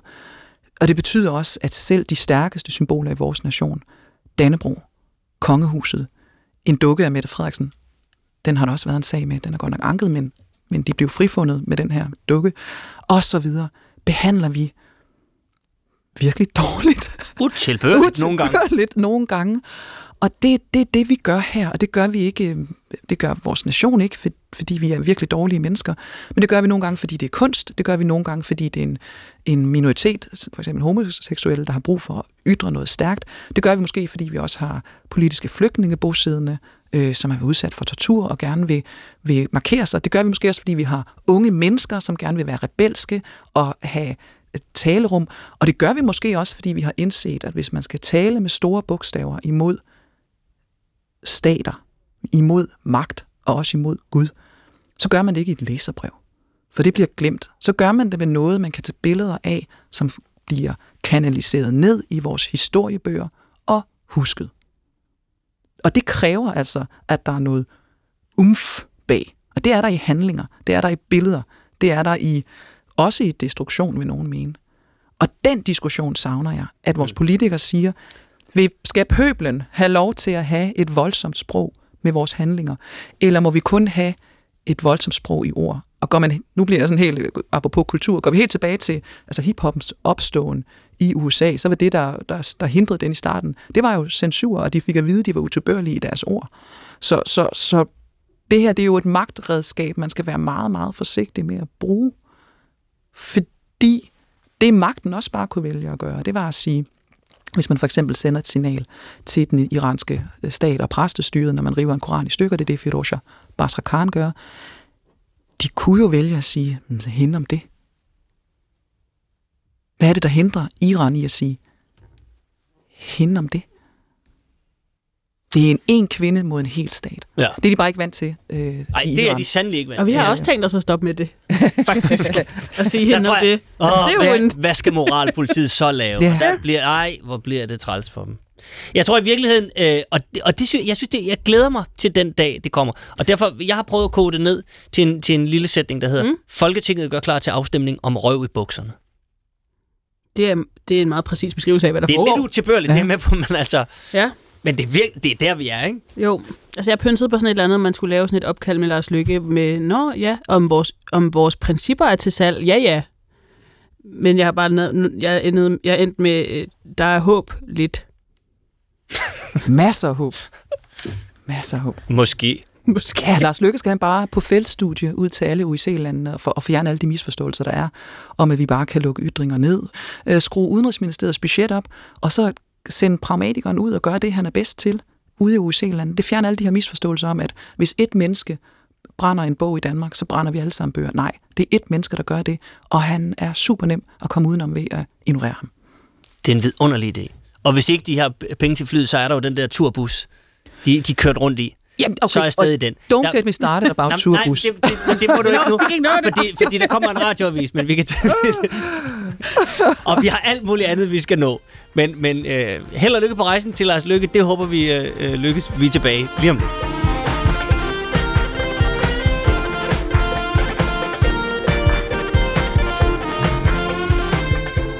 Rigtig hjertelig velkommen tilbage til ugen forfra. Vi er i fuld gang med at se tilbage på den uge, der er gået. Klistre lidt nye overskrifter på, efter vi har tykket på de mest interessante, spøjse, spændende og sindsoprivende historier. Vi har brugt en del tid, det må vi vedstå, på øh, statsministerens åbningstale, men der var sandelig også en del at komme efter. Hvis man øh, kunne tænke sig at øh, høre eller genhøre dissekeringen af den, så kan man øh, konsultere DR Lyd og høre det igen. Men øh, undertegnet Huxi Bak, og ikke mindst Amina Sager Amanda Kåre, og sandelig ikke mindst vores øh, gæst i dag, dommerfuldmægtig Nina Palesa Bunde, Ja, tak. øh, skal nu videre ud over stepperne.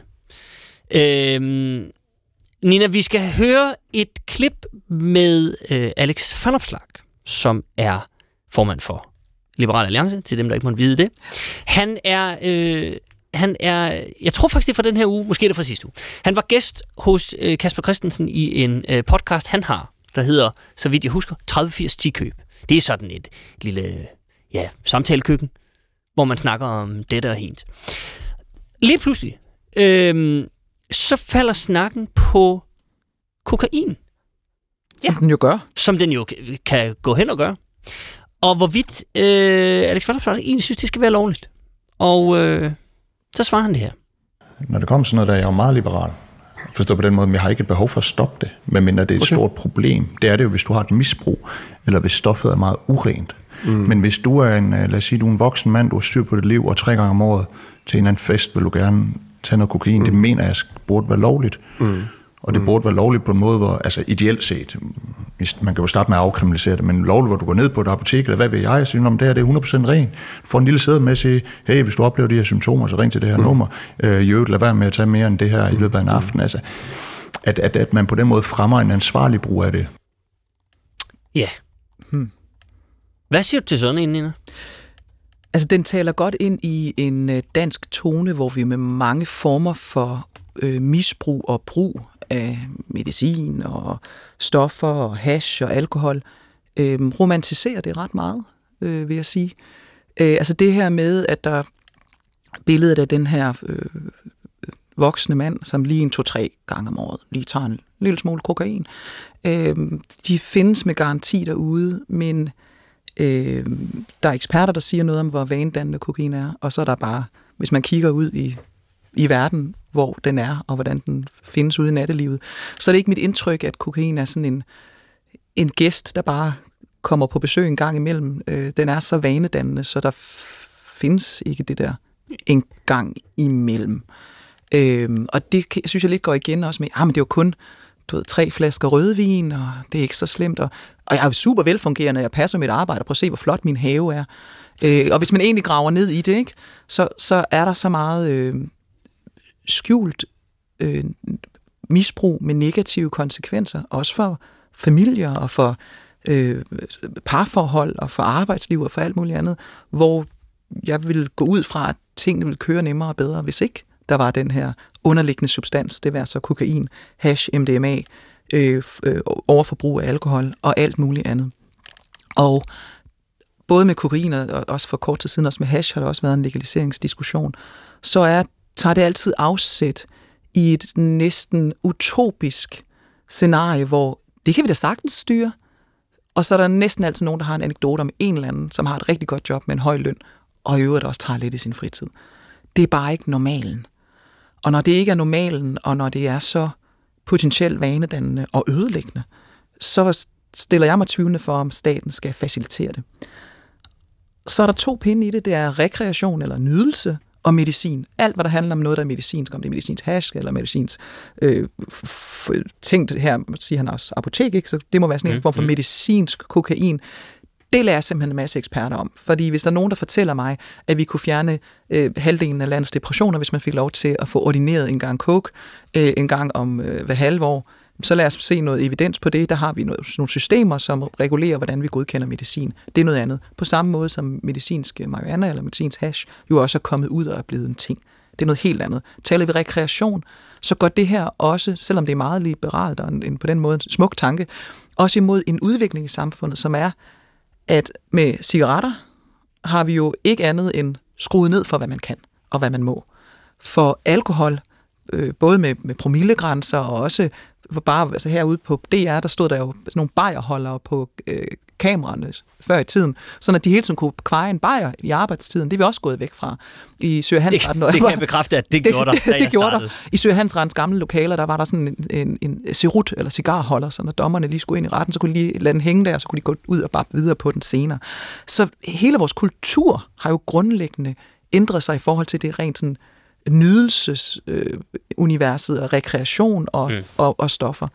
Og der er det sjovt, at der er, en søjle, hvor vi er enige om, at vi skal passe på lattergas og snus, og vi skal passe på de unge, og vi skal signalere, at det her det faktisk skal have nogle ret negative konsekvenser. Og så er der en søjle herover, hvor sådan, hvis bare jeg er rig og dygtig nok, så må jeg gøre lige, hvad jeg vil. Ja, men du er også et menneske med en krop, der kan være forfalden til et misbrug med de negative konsekvenser, der har. Og så er det samfundet, der rydder op. Det er samfundet, der rydder op i de børn, der bliver øh, svigtet. Det er samfundet, der rydder op i, i, i det misbrug, der skal helbredes, øh, eller den krop, der kan blive påvirket af det. Meget bekendt selv det reneste øh, kokain er ikke sundt for kroppen. Øhm, så, så, så der, der er nogle spændende mixed signals i det, mm. øhm, hvor min tilgang til er det der, hvis du, hvis du vil tale medicin, så skal du tage, holde dig på en ren medicinsk. Så skal du ikke gå fra apotek til, fordi jeg gerne vil feste ekstra meget i weekenden. Så skal det i hvert fald være altså, recept på apoteket, ikke? Jamen, jeg altså, skulle også lige til at sige, der er vel også det, altså der er typisk med stoffer, når man diskuterer det i, og i forhold til legalisering, så bliver det sådan noget med i forhold til alkohol, som også er mega giftigt, det også er mega ja. dårligt for os og sådan noget. Men kender vi til coke, der kommer et rigtig godt sted fra? Hvis vi tænker på sådan, hvordan man også påvirker samfundet. Øhm, altså, når man så forestiller man sig vel, at der skal være en, en, en ren coke-business, øh, som så skal producere, altså hvor der ikke er børnearbejde Ja, og, præcis. og trusler og død og, og, Så er det og, og bande. Så, så, Institut. så Statens Serum Der skal sidde der. Og igen, og så er vi nede af en medicinsk Ja. tankegang, og der, det, det er jo overhovedet ikke der, han er. Og jeg tror, der er mange, øh, is- især i, i yberklasse, som, har- som har et dilemma her, som er, at de ser sig selv som super øh, liberale, øh, vigtige, dygtige, alt muligt andet mennesker, som bare ikke vil kriminaliseres for det her. Øh, altså det er sådan, det, man er nået til sådan en grad af frihed, som jeg synes er også meget beundringsværdig, hvor man sådan, det vil jeg have lov til. Øhm, og, uden at få en bøde, øh, Mm, mm. hvis man bliver taget ned på, på, på søpavillonen. Ikke? Og, og det må de jo gerne udtrykke, men det er en det er et værre miskmask sammenblanding af medicin og rekreation og jura og alt muligt andet. Og jeg plejer at stille det eksempel op, at hvis vi nu opfandt alkohol i dag, altså vi havde aldrig hørt om det før, vi havde alt det andet, vi havde alkohol, havde vi så bare givet frit lejde? Nippe. Nej. Så havde nippe. Nej, nej. Nu er historien bare sådan, at øh, tobak og alkohol, der var noget med noget gæret frugt, og det, det var lige til. Ikke? Det, det er der bare nu. Og nu er vi så i gang med på alle mulige forhåbentlig fornuftige afmålte måder at skrue det et sted hen, hvor vores øh, 14-årige ikke begynder at ryge, og hvor folk ikke drikker sig ihjel, øh, når de er 40. Og det er måske rigtig godt for vores samfund. Øh, jeg tror, man siger, at der er cirka 300.000 aktive alkoholikere i Danmark. Vi gør vel, hvad vi kan for, at det tal det bliver mindre. Så virker det paradoxalt på noget, som er pænt meget mere vanedannende, end alkohol er. Øh, meget, altså det, og det er jo her nu påvirkning med en kæmpe opper og en kæmpe downer, altså en ægte depression, at det skal vi lige begynde at løsne op for. Det skal man i så fald gøre ekstremt varsomt, øh, tænker jeg. Og så er der med hele legaliseringssnakken, så er der noget, er det ikke det Jynke, ikke, der har stiftet et parti? Det kan Jo, jeg love. Øhm, og også med en legaliseringsdagsorden. Og jeg tænker ofte, om vi overser det element, at i hele bande- og rockermiljøet er der rigtig mange penge. Og hvis bare de kan få legaliseret en søjle, så har de et sted at sende alt det andet hen. Forstået på den måde, at rockere og bander kan beskæftige sig med prostitution af handlede kvinder.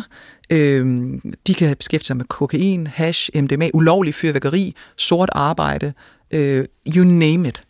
Og hvis de bare kan få et rigtig godt sted, hvor de ikke skal lave alle mulige moms- og fakturekauseller, eller øh, prøve at vaske penge hvide i et solarie, som man gjorde i gamle dage, eller finde lottokuponger fra narkomaner, eller alt, alt det der, de der små greb, som kan vaske et par tusind kroner her og der, men jo ikke kan vaske the big money, så kan jeg se en kæmpe fordel i, at de får en legaliseret søjle, og så kan de kanalisere alt andet derind. Den har jeg slet ikke hørt nogen overveje. Altså, hvorfor vil en mand, som har været det her, pludselig gå ind i politik? Hvorfor er der nogen, også på Christiania, som taler om legalisering?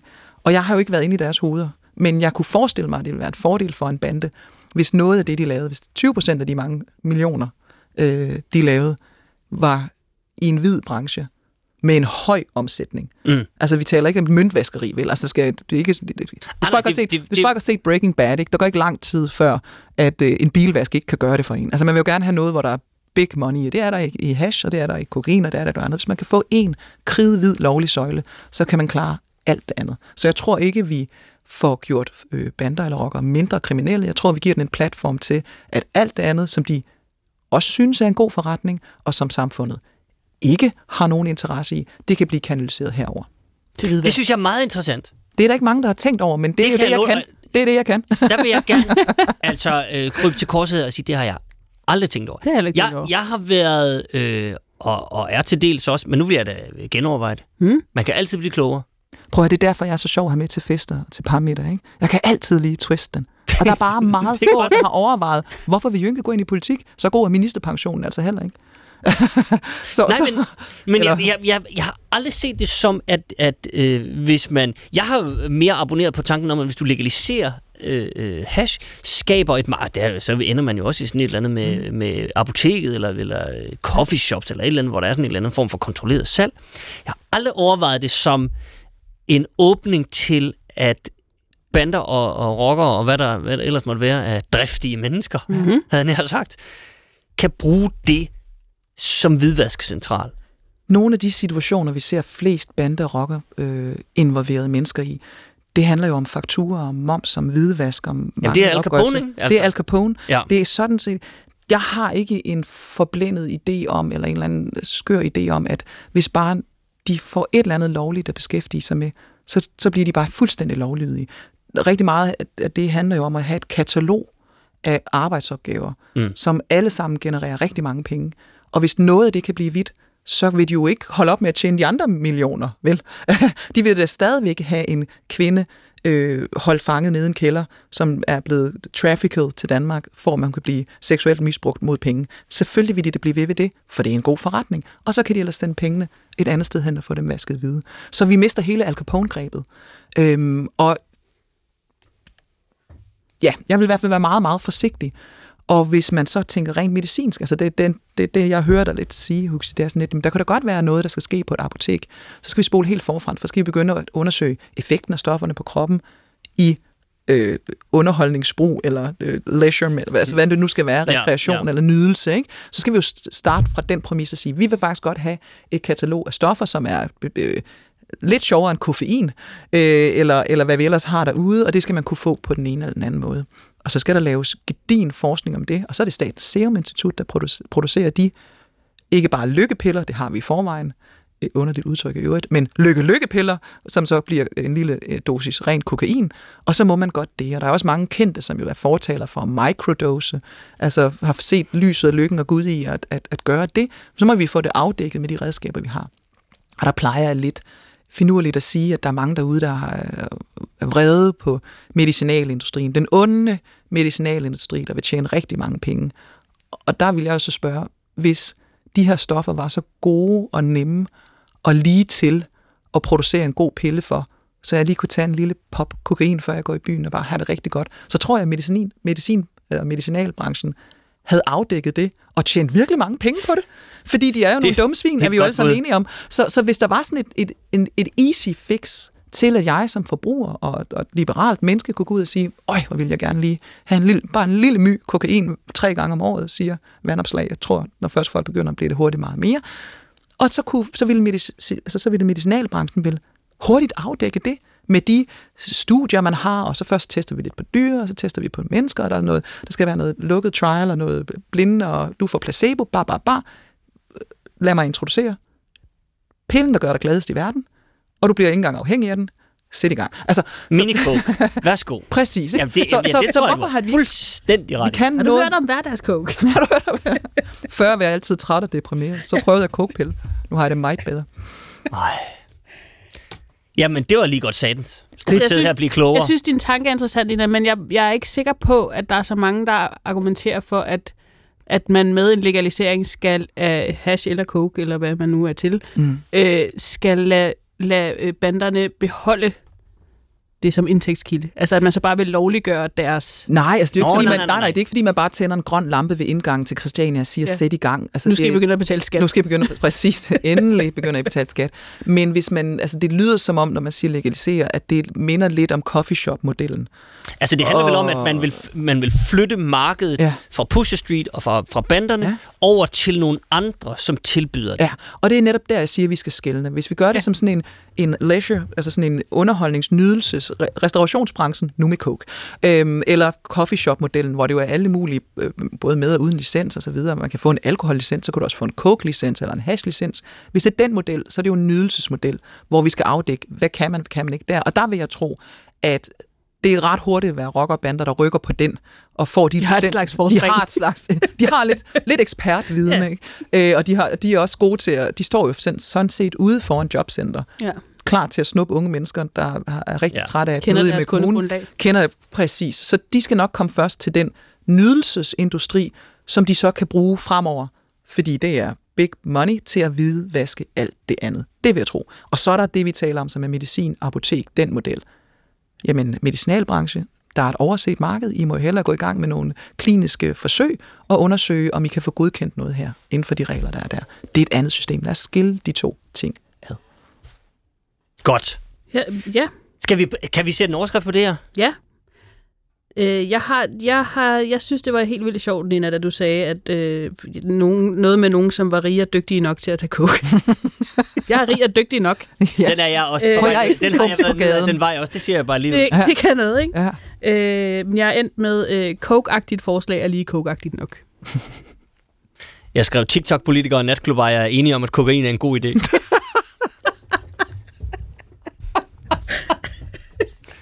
Jeg synes altså, han er mere end en TikTok-politiker, men det er fandme sjovt. Undskyld. Jeg synes ikke, jeg kunne lade være. Det må jeg godt blive. Må, jeg- må man få blippet det ud? Det, må, det kan der ikke blive talt om. Vi skal videre.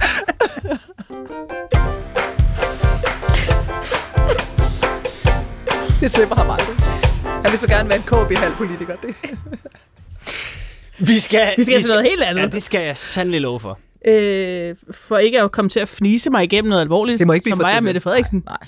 Øh, så vil jeg sige, at øh, vi skal til øh, aktiv dødshjælp, som etisk råd i denne uge nemlig er kommet med deres øh, anbefalinger på det område. For etisk råd kom der i dag en klar melding. Danmark skal ikke lovliggøre aktiv dødshjælp. Lød det for 16 ud af rådets 17 medlemmer. Ved at indføre aktiv dødshjælp, så kommer vi til at ændre ved nogle helt fundamentale principper i det her samfund. Et vigtigt, vigtigt princip har været, at vi har sagt til hinanden, man må ikke slå ihjel, og det er jo det, man skal indføre, hvis man skal føre, indføre dødshjælp i Danmark.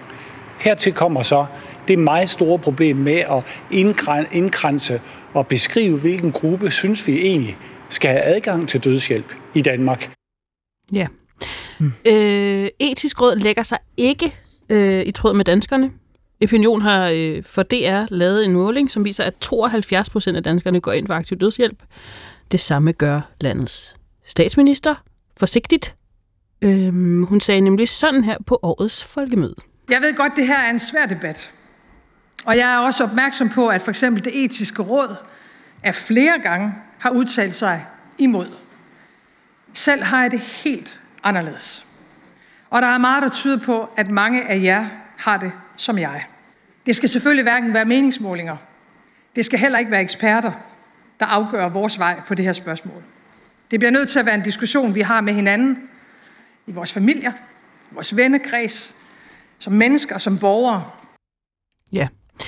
Øh, Nina, jeg vil, ikke, jeg, vil, jeg, vil, jeg vil tillade mig, jeg vil ikke spørge, om du er for eller imod øh, aktiv mm-hmm. Jeg vil i stedet spørge, øh, hvor du placerer dig. For det synes jeg er bedre. Øhm, jeg vil gerne sige, hvilke overvejelser jeg har. Dem vil jeg Og gerne høre. Først så, så vil jeg faktisk modsat det med det sige, hoppe over til eksperterne. Mm.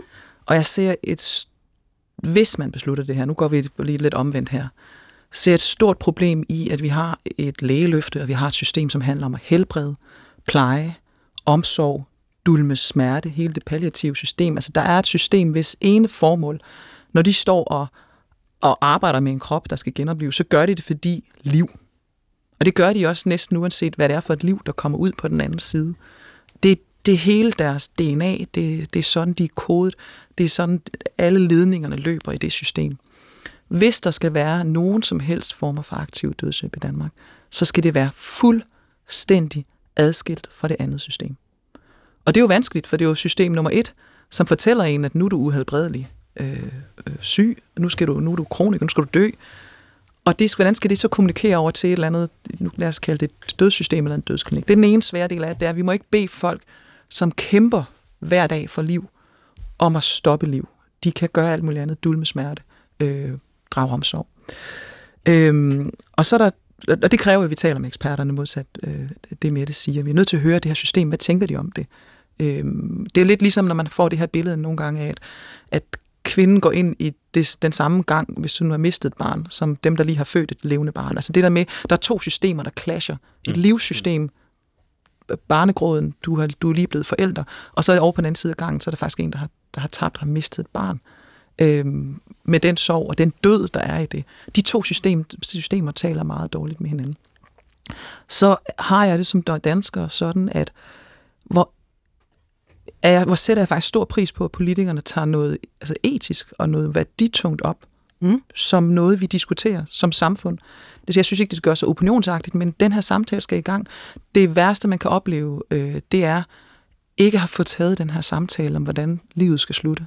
Øh, jeg har faktisk nu tilladet mig at inddrage mig selv, øh, i det her, fordi jeg for godt 10 år siden øh, var pårørende og blev efterladt øh, til en min kraftsyge forlovet. Øhm, så jeg har virkelig helt nede i kernen tænkt det her igennem på alle tænkelige måder. Han var en ung mand, kan jeg godt regne ud, når det er 10 år siden for mig.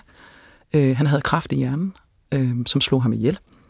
Og han sagde, da han var frisk, at han ville aldrig, han vidste jo godt, hvad kraft var, han vidste godt, hvad det betød, at kraft var hjernen. Han ville aldrig komme i et sted, hvor han sad i en eller anden seng, og ingenting kunne, og savlede ikke var der. Så ville han inden da, langt inden da, ville han tage livet af sig selv på en eller anden måde. Og det er vildt, vildt hårdt for en kæreste at høre, som elsker og bare vil have liv, liv, liv. Men vi tog den her snak. Og det er det, jeg synes er det vigtigste, der skal komme ud af det her, det er, at vi skal tage den her snak med vores børn, med vores ægtefæller, med vores forældre, om hvordan skal liv og død se ud, og sygdom, fordi sygdom er også et livsvilkår. Uværdighed, altså det her med, som han så også oplevede at være i en voksen blæ, ikke? Altså, det er vildt hårdt at forestille sig, men vi er nødt til at tage den snak. Øhm, og det er det gode, der er kommet ud af, at det her emne er blevet rejst. Og så vil jeg faktisk Øh, have været meget i tvivl, om jeg skulle gøre det, men, men når jeg så selv siger, at det er noget, vi skal tale om, så vil jeg også godt honorere det ved at tage en meget personlig anekdote med, som er, at på trods af, at han ønskede, at det skulle slutte aktivt for ham, ikke?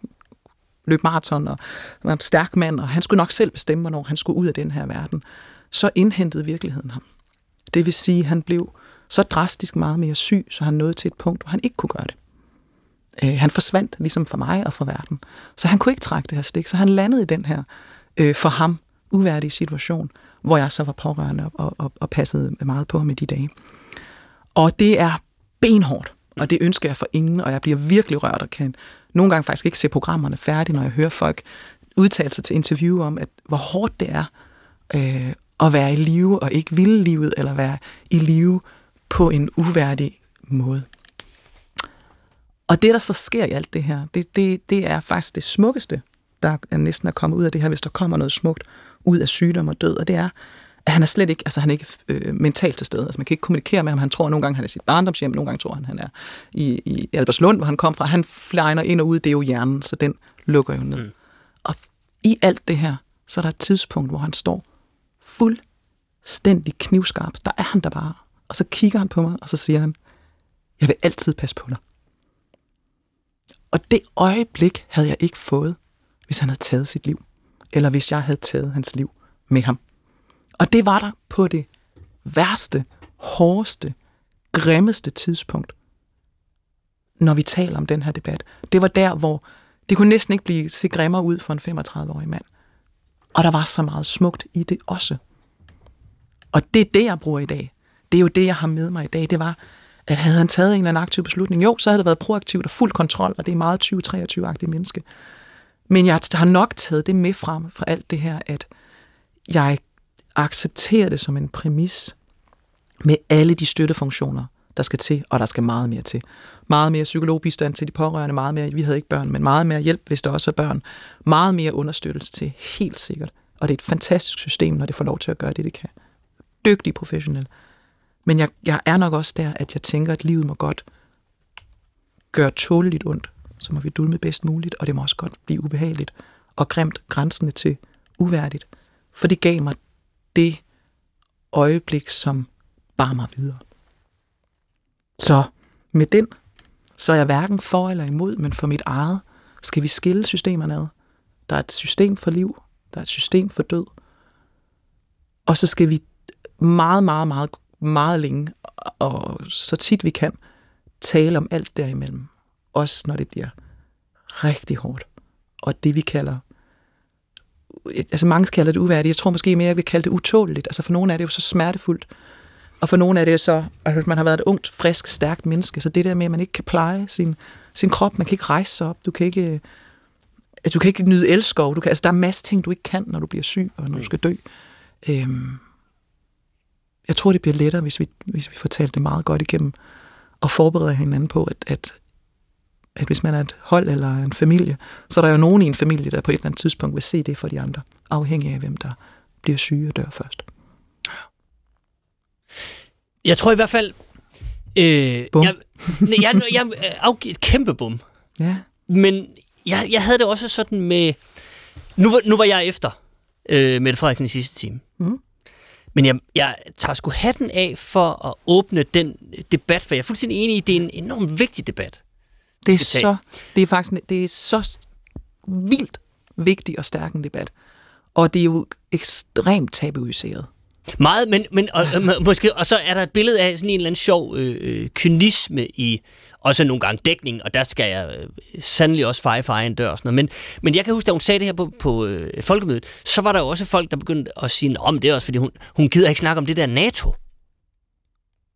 Og så tænker jeg, okay, men altså, det er et vildt emne at bruge som, som, Nej, jeg- som jeg- afsporing, som decoy. Til, som Ja. decoy til det her, fordi Jeg- jeg- jeg der, der kunne man have som- valgt ja. alt muligt. Ja. Fordi den her diskussion... Og Virker det, og, 100% reelt jo. Præcis. Ja. Og, og jeg tror endda, den kommer også på baggrund af, at hun selv har haft nogle oplevelser, hvor hun siger det. Helt Men jeg, sikkert. jeg synes, det peger i den her vej. Øh, vi to, Aminata og jeg, har diskuteret det mm. øh, Hvor hele står formiddagen I? forhold... Jamen, vi, det er Jeg også har, det- jeg har jo været, øh, jeg har stået det ultraliberale sted, hvor jeg synes, at det må være den, den ting, vi må bestemme allermest, er, hvorvidt eller ej vi er i live. Ja. Men jeg, vil, jeg er blevet, jeg er blevet kæmpe tvivler. For jeg, jeg er ikke, jeg, det synes jeg ikke mere. Jeg synes, det, jeg, jeg vil for det første ikke have en, jeg vil ikke have en stat, som skal aflive os.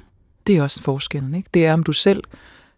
Altså, øh, og i øvrigt, hvis der, jeg får lige lyst til at sige, hvis der er nogen, der, der hører det her, og er i tvivl om, de har lyst til at leve, eller leve, så skal man altså ringe til nogen og tale øh, med, med nogen. Altså, der er jo nu er det jo faktisk et ret tungt emne, det her.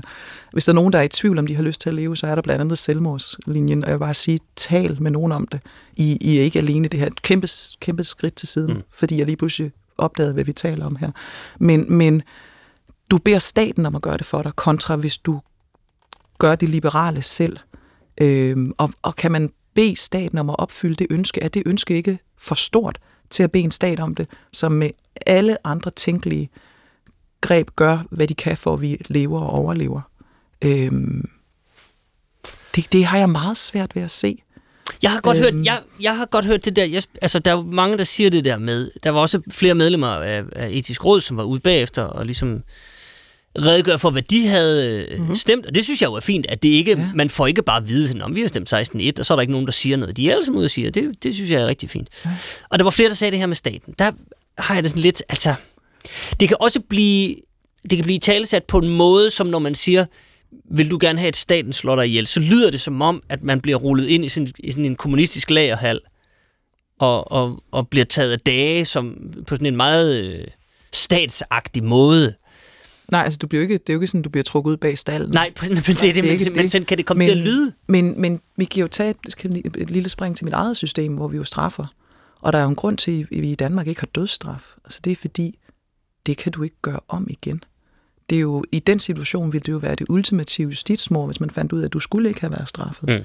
Og det er et meget tænkt eksempel, men hvis det nu viste sig, at du havde bedt staten om at slå dig ihjel, og dagen efter, så var der den her superkur. Øh, ups. Ja. Øh, staten har slået dig ihjel, og så viser din dagbog sig, at inden du har været svært, svært, svært depressiv, og også syg, men, men, men det er jo sådan set depressionen, der talte. Altså sådan, hvordan vil vi clear den øh, klare og undgå den ultimative fejl?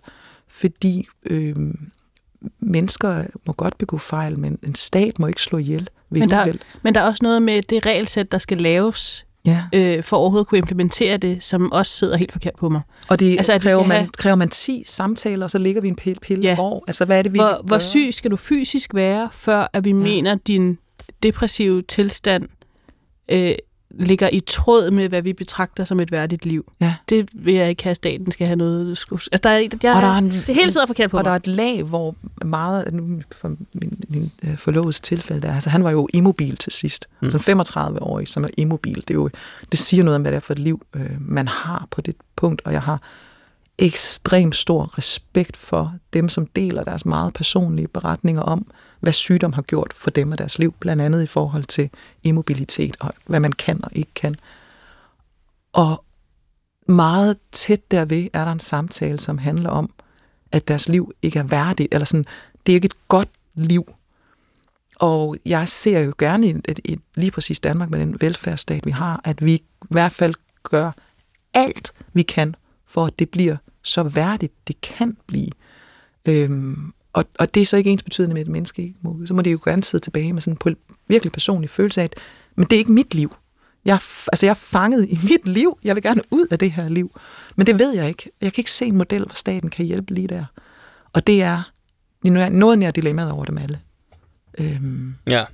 og, og, og, og i øvrigt, altså, og hvor, hvad, med, altså, hvad er de situationer, hvor de folk bare ligger der, men lever? Altså, må vi andre, kan man lave testamente i forvejen? Og, øhm, det, er jo det, hele, det er jo næsten stikkontakt øh, Ja, overvejelse. ja, ja. Altså, hvornår, man, hvornår man, man slukker for den hjælp, der holder en i live, det er jo også en svær diskussion, men det er ikke en statslig beslutning. Og sådan hele den der besvær-diskussion, synes jeg også er interessant. Mennesker er ikke til besværende. Mennesker, som kan føle, at de på en eller anden måde skal takke ja til aktiv dødshjælp, fordi de er til besvær for deres pårørende, eller fordi Ja. de på en eller anden måde, nogle andre, som er i en tilsvarende situation, har fået aktiv dødshjælp. Så på en eller anden måde er der noget præcedens, der fortæller, at de pludselig lever et uværdigt liv. Men kan man ikke Alle de der godt- ting, jeg synes, det, Det er jeg, jeg, svært. jeg, jeg er helt enig, og jeg kan sagtens, men, men kan man ikke godt... Øh, altså, der er jo ikke nogen, der siger, at det er ligesom... Nu prøver jeg lige at spille lidt djævelens advokat. Også fordi, jeg, jeg, jeg kan sagtens se nogle gode ting ved mm. selv. Og, altså, jeg kan, man kan også godt øh, øh, finde nogle eksempler på folk, der er det, jeg tror, han hedder Jens Mulvad, noget af den, noget af den du nu, jeg beklager, hvis jeg øh, får hans navn forkert, men som har været i, i en DR-dokumentar, som siden han var 16 har, ligesom har sagt, jeg vil, jeg vil gerne herfra, og han har vil herfra i 20 år, og, og man får jo også enormt stor sympati for ham, når han sidder der og siger, prøv at Helt vildt. jeg, altså, absolut. hver dag er, jeg tror, han siger et eller andet hver dag er bare lort. Ja. Altså, øhm, så man får jo også sympati for ham, og, og man må vel også kunne... Der er vel ikke nogen, der argumenterer for, eller det er der ikke, hvis vi skal indføre et aktivt dødshjælp, så, skal, så, så bliver det sådan lige, Nå, det har jeg besluttet mig for. Det, det er jo en lang proces. Nu hørte jeg et interview med, med en dansk læge, som arbejder i Belgien, hvor det er tilladt, og hun øh, yder aktiv dødshjælp. Og hun sagde jo, jamen, altså langt, langt de fleste afviser jeg. Langt de fleste siger, "Jamen, det skal vi slet, slet ikke. Ja. Altså, så der er ligesom også... Selvfølgelig skal det ikke blive Der sådan, vil jo være at, en masse regler og samtaler og, og en, øh, clearing og kontrol og alt. Altså, selvfølgelig ved der det. Det er bare stadigvæk et vanvittigt svært system at se Mm. for sig. Og det er jo så åbenbart ikke sværere, end at andre lande har det. Så der, der er det også, jeg, jeg følger det også med i, at, at, at der er nogen, der har fundet en model, der er egnet for, for dem. Og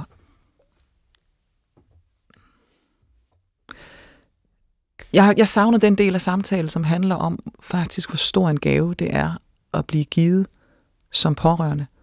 Selvom det er så sindssygt hårdt at få lov til at tage sig af et menneske, der er ved at dø. Det er en kæmpe gave. Det er simpelthen, altså, den grad af, jeg har et formål i livet, og det er at passe på dig, som jeg elsker.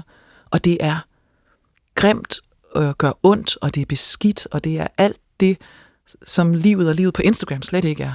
Altså det er det er præcis næsten, altså det er, det er noget, der er lige så voldsomt og grimt og smertefuldt at gå ud af livet, som det var, da vi kom ind af det. Der er jo også smerte og blod og afføring, og, og det for, kan være så forfærdeligt, og det er ikke at sammenligne med det, men det taler vi jo mere om.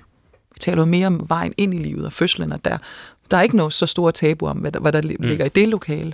Øhm, men, men den fase, hvor man er pårørende, og den er for nogen meget, meget lang, det kan jo være overvis og Ja. hård, den synes jeg, vi skal tale meget mere om, også før vi træffer den her beslutning. I virkeligheden handler det vel om det, det glædelige ved, at der nu bliver taget en debat, som, Vildt for, godt. som forhåbentlig kan blive så nuanceret, som den skal være. Ja. Øh, og at man ikke skal tage et valg nu. Altså, det, ja. Der er ingen, der er klar til at tage et valg. Nej. Jeg, Og- det er jeg sådan set heller ikke. Og vi skal Øhm. virkelig tage farten ud af den her debat, og Ja. det, det er et kæmpe kado for at rejse det her på folkemødet. Jeg tror også, de fleste var overrasket. Vi stod der, solen skinnede, og ja. midt på Klippe, Klippeøen, og så sagde hun lige død og dødshjælp. Ikke? Og, og det, skal, det skal statsministeren øh, have stor ros for, Mm. mm. at, at løfte det emne. Øh, det må politikere godt gøre. Oftere finde de her dilemmaer, der også handler om, at vores samfund jo har udviklet sig. Altså, vi, nu er vi i 2023, og det er ikke det samme som for 100 år siden, hvor det var et spørgsmål om Gud og kirke det hele. Altså nu, nu er vi nået til et sted, hvor nu er vi klar til at tage den her snak, også fordi man kan meget mere i, i vores pleje- og sundhedsvæsen. Øhm, så, så det er et godt sted at, at tage den her diskussion. Nu er det lidt, lidt vine lidt, øhm, og så, så træffe en beslutning. Øhm. Jeg kunne godt tænke mig lige at få en, øh, en nuance mere med. Ja. Og det er ikke, nu skal jeg passe på, at jeg ikke lyder sådan øh, radikale venstreagtige med, at folk øh, ikke tænker sig godt nok om, når de skal forholde sig til ting. Men jeg kan bare sige, for mit eget vedkommende, så tror jeg også, at jeg har tænkt, selvfølgelig skal man have øh, ret til aktiv dødshjælp, alle skal, fordi man meget nemt kan forestille sig situationer, man ikke vil opleve. Altså jeg kan forestille mig mm. alle mulige ting, jeg ikke har lyst til, skal være mine sidste dage. Og jeg kan ja. forestille mig alle mulige ting, alle mulige øh, forfærdelige smerter, jeg ikke har lyst til at gennemgå, ja. og forfærdelige ydmygende situationer, som jeg ikke har lyst til. Så, så jeg har nok relativt ubevidst forholdt mig til, har jeg lyst til at opleve det, eller har jeg lyst til at slippe for det? Det vil jeg gerne slippe for. Ja til aktiv dødshjælp. Og det tror jeg er en forsimpling. Så Det hvis andre har tænkt som mig, Jo, men det er jo så også, skal man lige men det er tænke jo en også, gang fordi mere. du er et menneske, og man tager altid, hvordan vil jeg? ja, Ja. hvordan vil jeg? Har jeg lyst til at, altså. til at, at, at ligge der i sengen, kun kunne blinke, mm. ikke kunne øh, t- føre en samtale, ikke kunne løfte fingrene, ikke, have smerte? Øhm, skal min familie opleve, at jeg altså, ændrer personlighed, at, at min altså, også sygdom som ALS, ALS og så videre, altså sklerose, øh, hvis man har hårde forløb der, altså vil jeg udsætte mig selv eller andre for det? Og til det spørgsmål vil de fleste jo sige, nej, nej, jeg har ikke lyst til at være en del Ja. af det. Lad, eller lad mig springe det over. Lad mig, kan jeg, kan jeg, er, der et, er der en speed dial ja. der? Øhm, det vi ikke spørger om, det er, om samfundet skal give pårørende meget mere ro til at være hjemme øh, med et, med et sygt familiemedlem.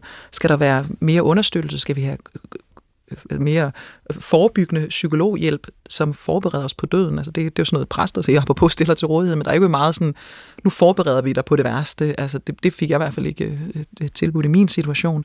Og de her svære valg, som, om det er aktiv dødshjælp eller øh, donere organer, nå nej, vil I så ikke bare slukke for mig for tidligt? Og, altså alle de her, de, de kører lidt i et rull nu, de her diskussioner. Jeg tror, det gør noget rigtig godt for vores samfund. Øhm, og de bedste diskussioner starter jo, når det ikke er aktuelt for os selv. Altså, det er jo ikke en diskussion, man har lyst til at tage. Øh, Hej Nina, her ligger din pårørende, skal vi øh, bruge vedkommendes organer?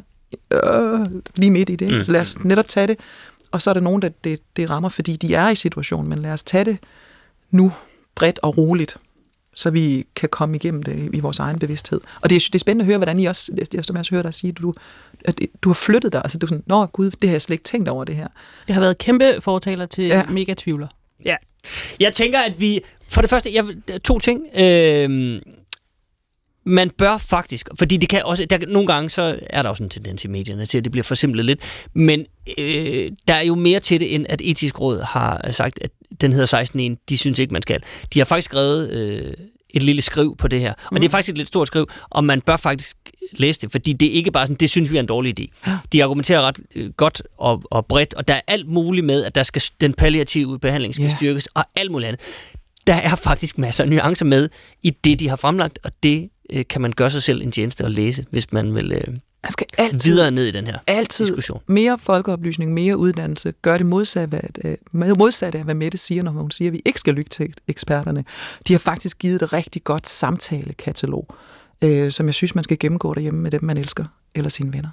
Og hvis man overhovedet går og tumler med, med, med tanker om, øh, om øh, selvmord eller noget i den dur, så øh, skal man øh, ringe 70 201 201 til livslinjen.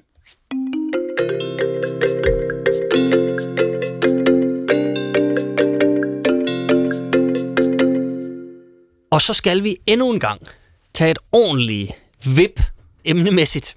Det er sådan en dag. Mm. Øh, men vi hviler i det. Vi skal tale om øh, en mand, som vi... Jeg tror aldrig... Altså nu kigger jeg på dig, min Jeg tror aldrig rigtig, sådan rigtig, han har været forbi Øh, emne, øh, emnedisken. I så fald er det længe siden. Og i så fald har det været flygtigt. Jeg føler aldrig, at Jeg vi, huske vi, vi det, har... nej. Nå. Hans navn, Donald J. Trump. Mm. Øhm, og Nina, vi, vi har taget med i dag lidt øh, i anledning af, at du er her. Det kan gå mange veje. Han er til dig. Efter vi har set dig i medierne, Nina, så vil vi gerne øh, introducere dig for Trump. høre. Der er jo en oplagt parallel at drage.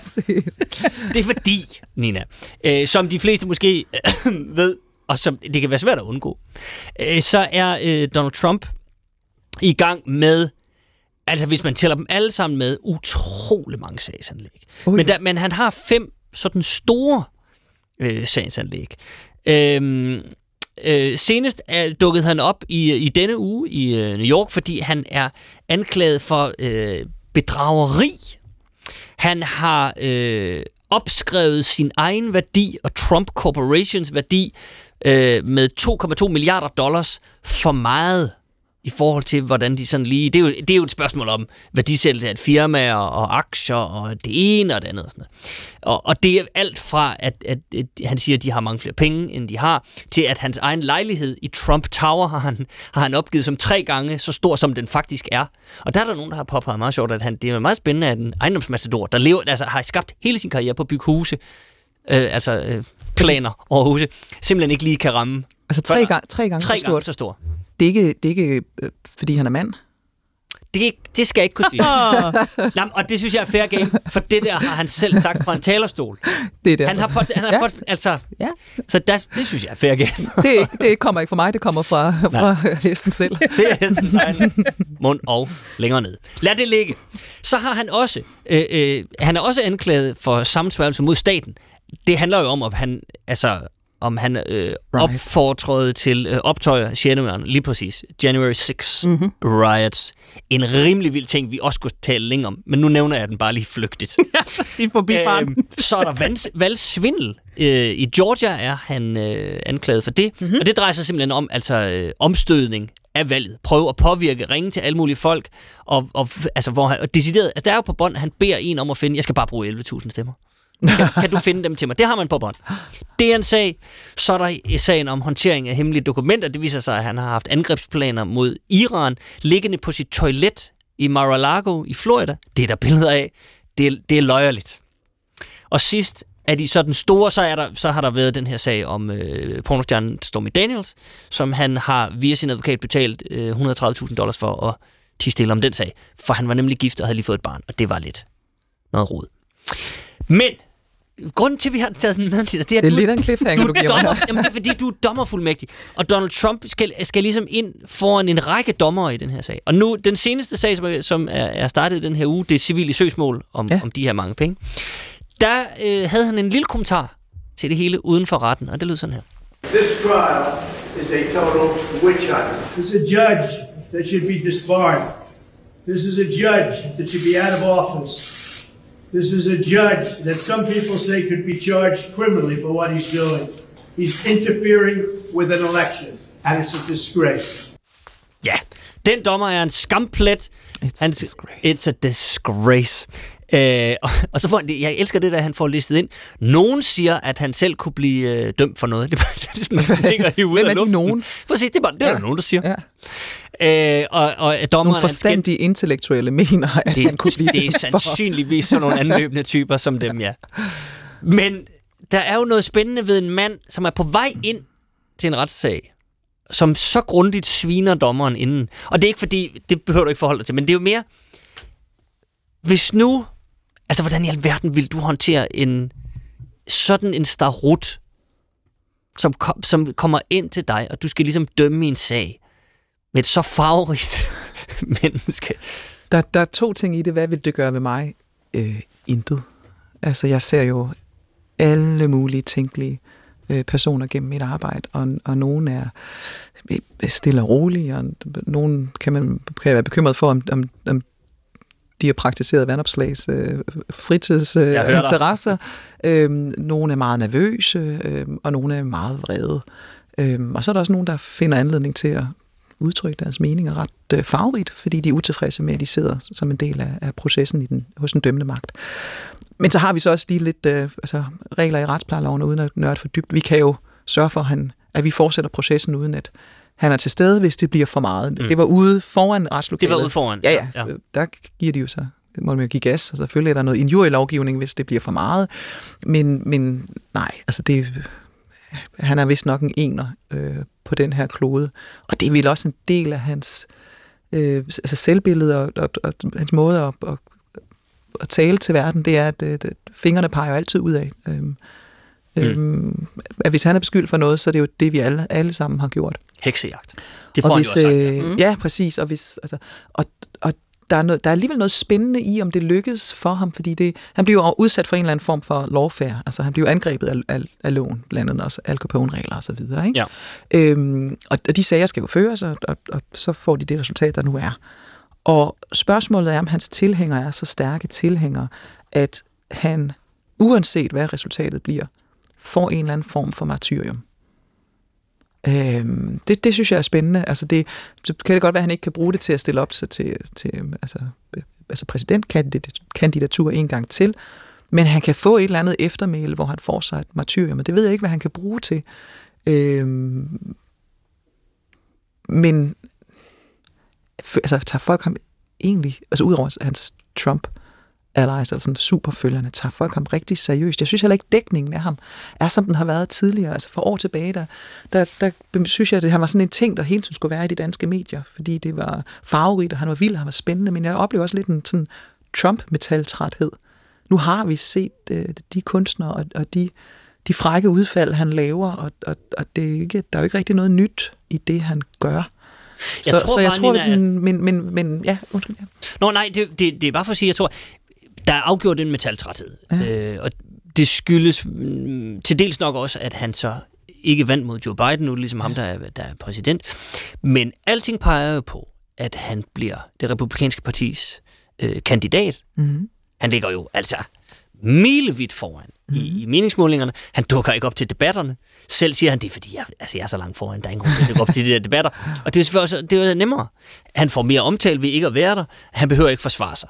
Ja. Det er jo godt tænkt. Det er jo ikke, fordi han er Og han dum. får rigelig, altså i hvert fald i USA får han jo rigelig pres. Rigelig Ikke? pres. Altså, men, men, omtale men, er god omtale. Jeg tror bare, hvis han bliver præsidentkandidat, og vi skal til, øh, at det er ham mod altså verdens ældste mand på den, på den anden side. Ikke? Det er jo en han håbløs situation. Jamen, det er jo... ja, det er rigtigt. Men, men tæt på. Øh, altså, så, så, så tror jeg, han, han kommer tilbage. Ikke mindst fordi, så, altså, det er jo en situation, vi skal tage alvorligt. Han vil jo... Han har jo sagt, på det der Ukraine, der er det. Ja. Altså, der, er- der var ingen grund til at støtte dem. Det, herre Gud, han skal hen og snakke med Kim Jong-un igen, ikke? Hans gode ven, og de udveksler nærmest kærestebrev. Det er en anden. Jeg, jeg nærer en vis bekymring for... Også Du fordi... er ikke den eneste ved Nej, nej, nej. Altså, Nå, men det var bare, det var bare for ja. at sige, om der er en met- met- metaltræthed. Det tror jeg, der er. Men det kræver også, at han er på fri fod, øh, hvis han ligesom skal være præsident. Det er rigtigt, men, men jeg Så- tror, at... Ja, det ved jeg sgu ikke.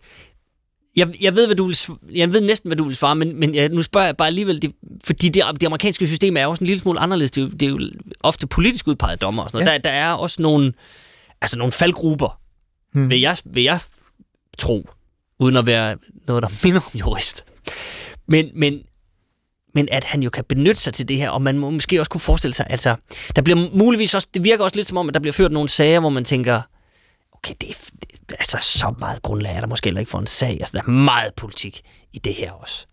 det, Som, altså, som der kan, jeg, som der kan jeg, blive noget backfire. det, det er sjældent, jeg gør det her, men der må jeg melde hus forbi, fordi nu nævnte jeg selv sådan lidt en metaltræthed. Jeg har faktisk ikke dyrket hans sager i dybden.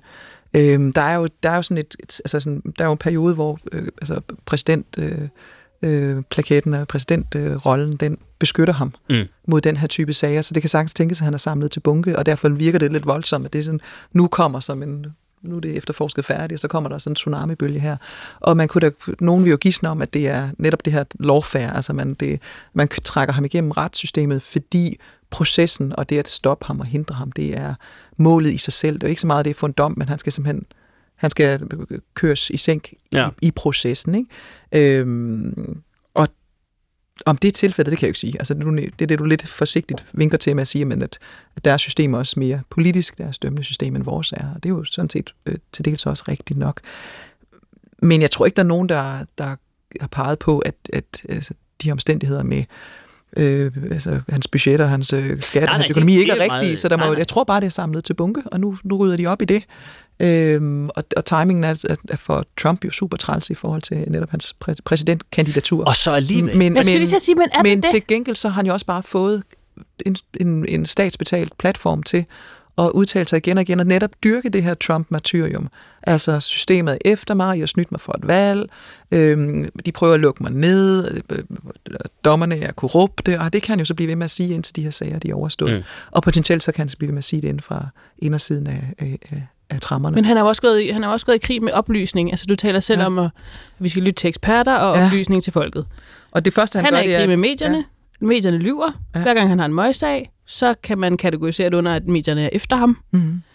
Han har i virkeligheden placeret sig et sted, hvor alt det, som man som øh, et oplyst menneske ligesom mm. betragter som et vilkår for, at man kan agere i et, et, i et samfund, det er sat ud af spil. Han overholder nul spilleregler. Ja. Der er en ting, der det er the rule of Trump.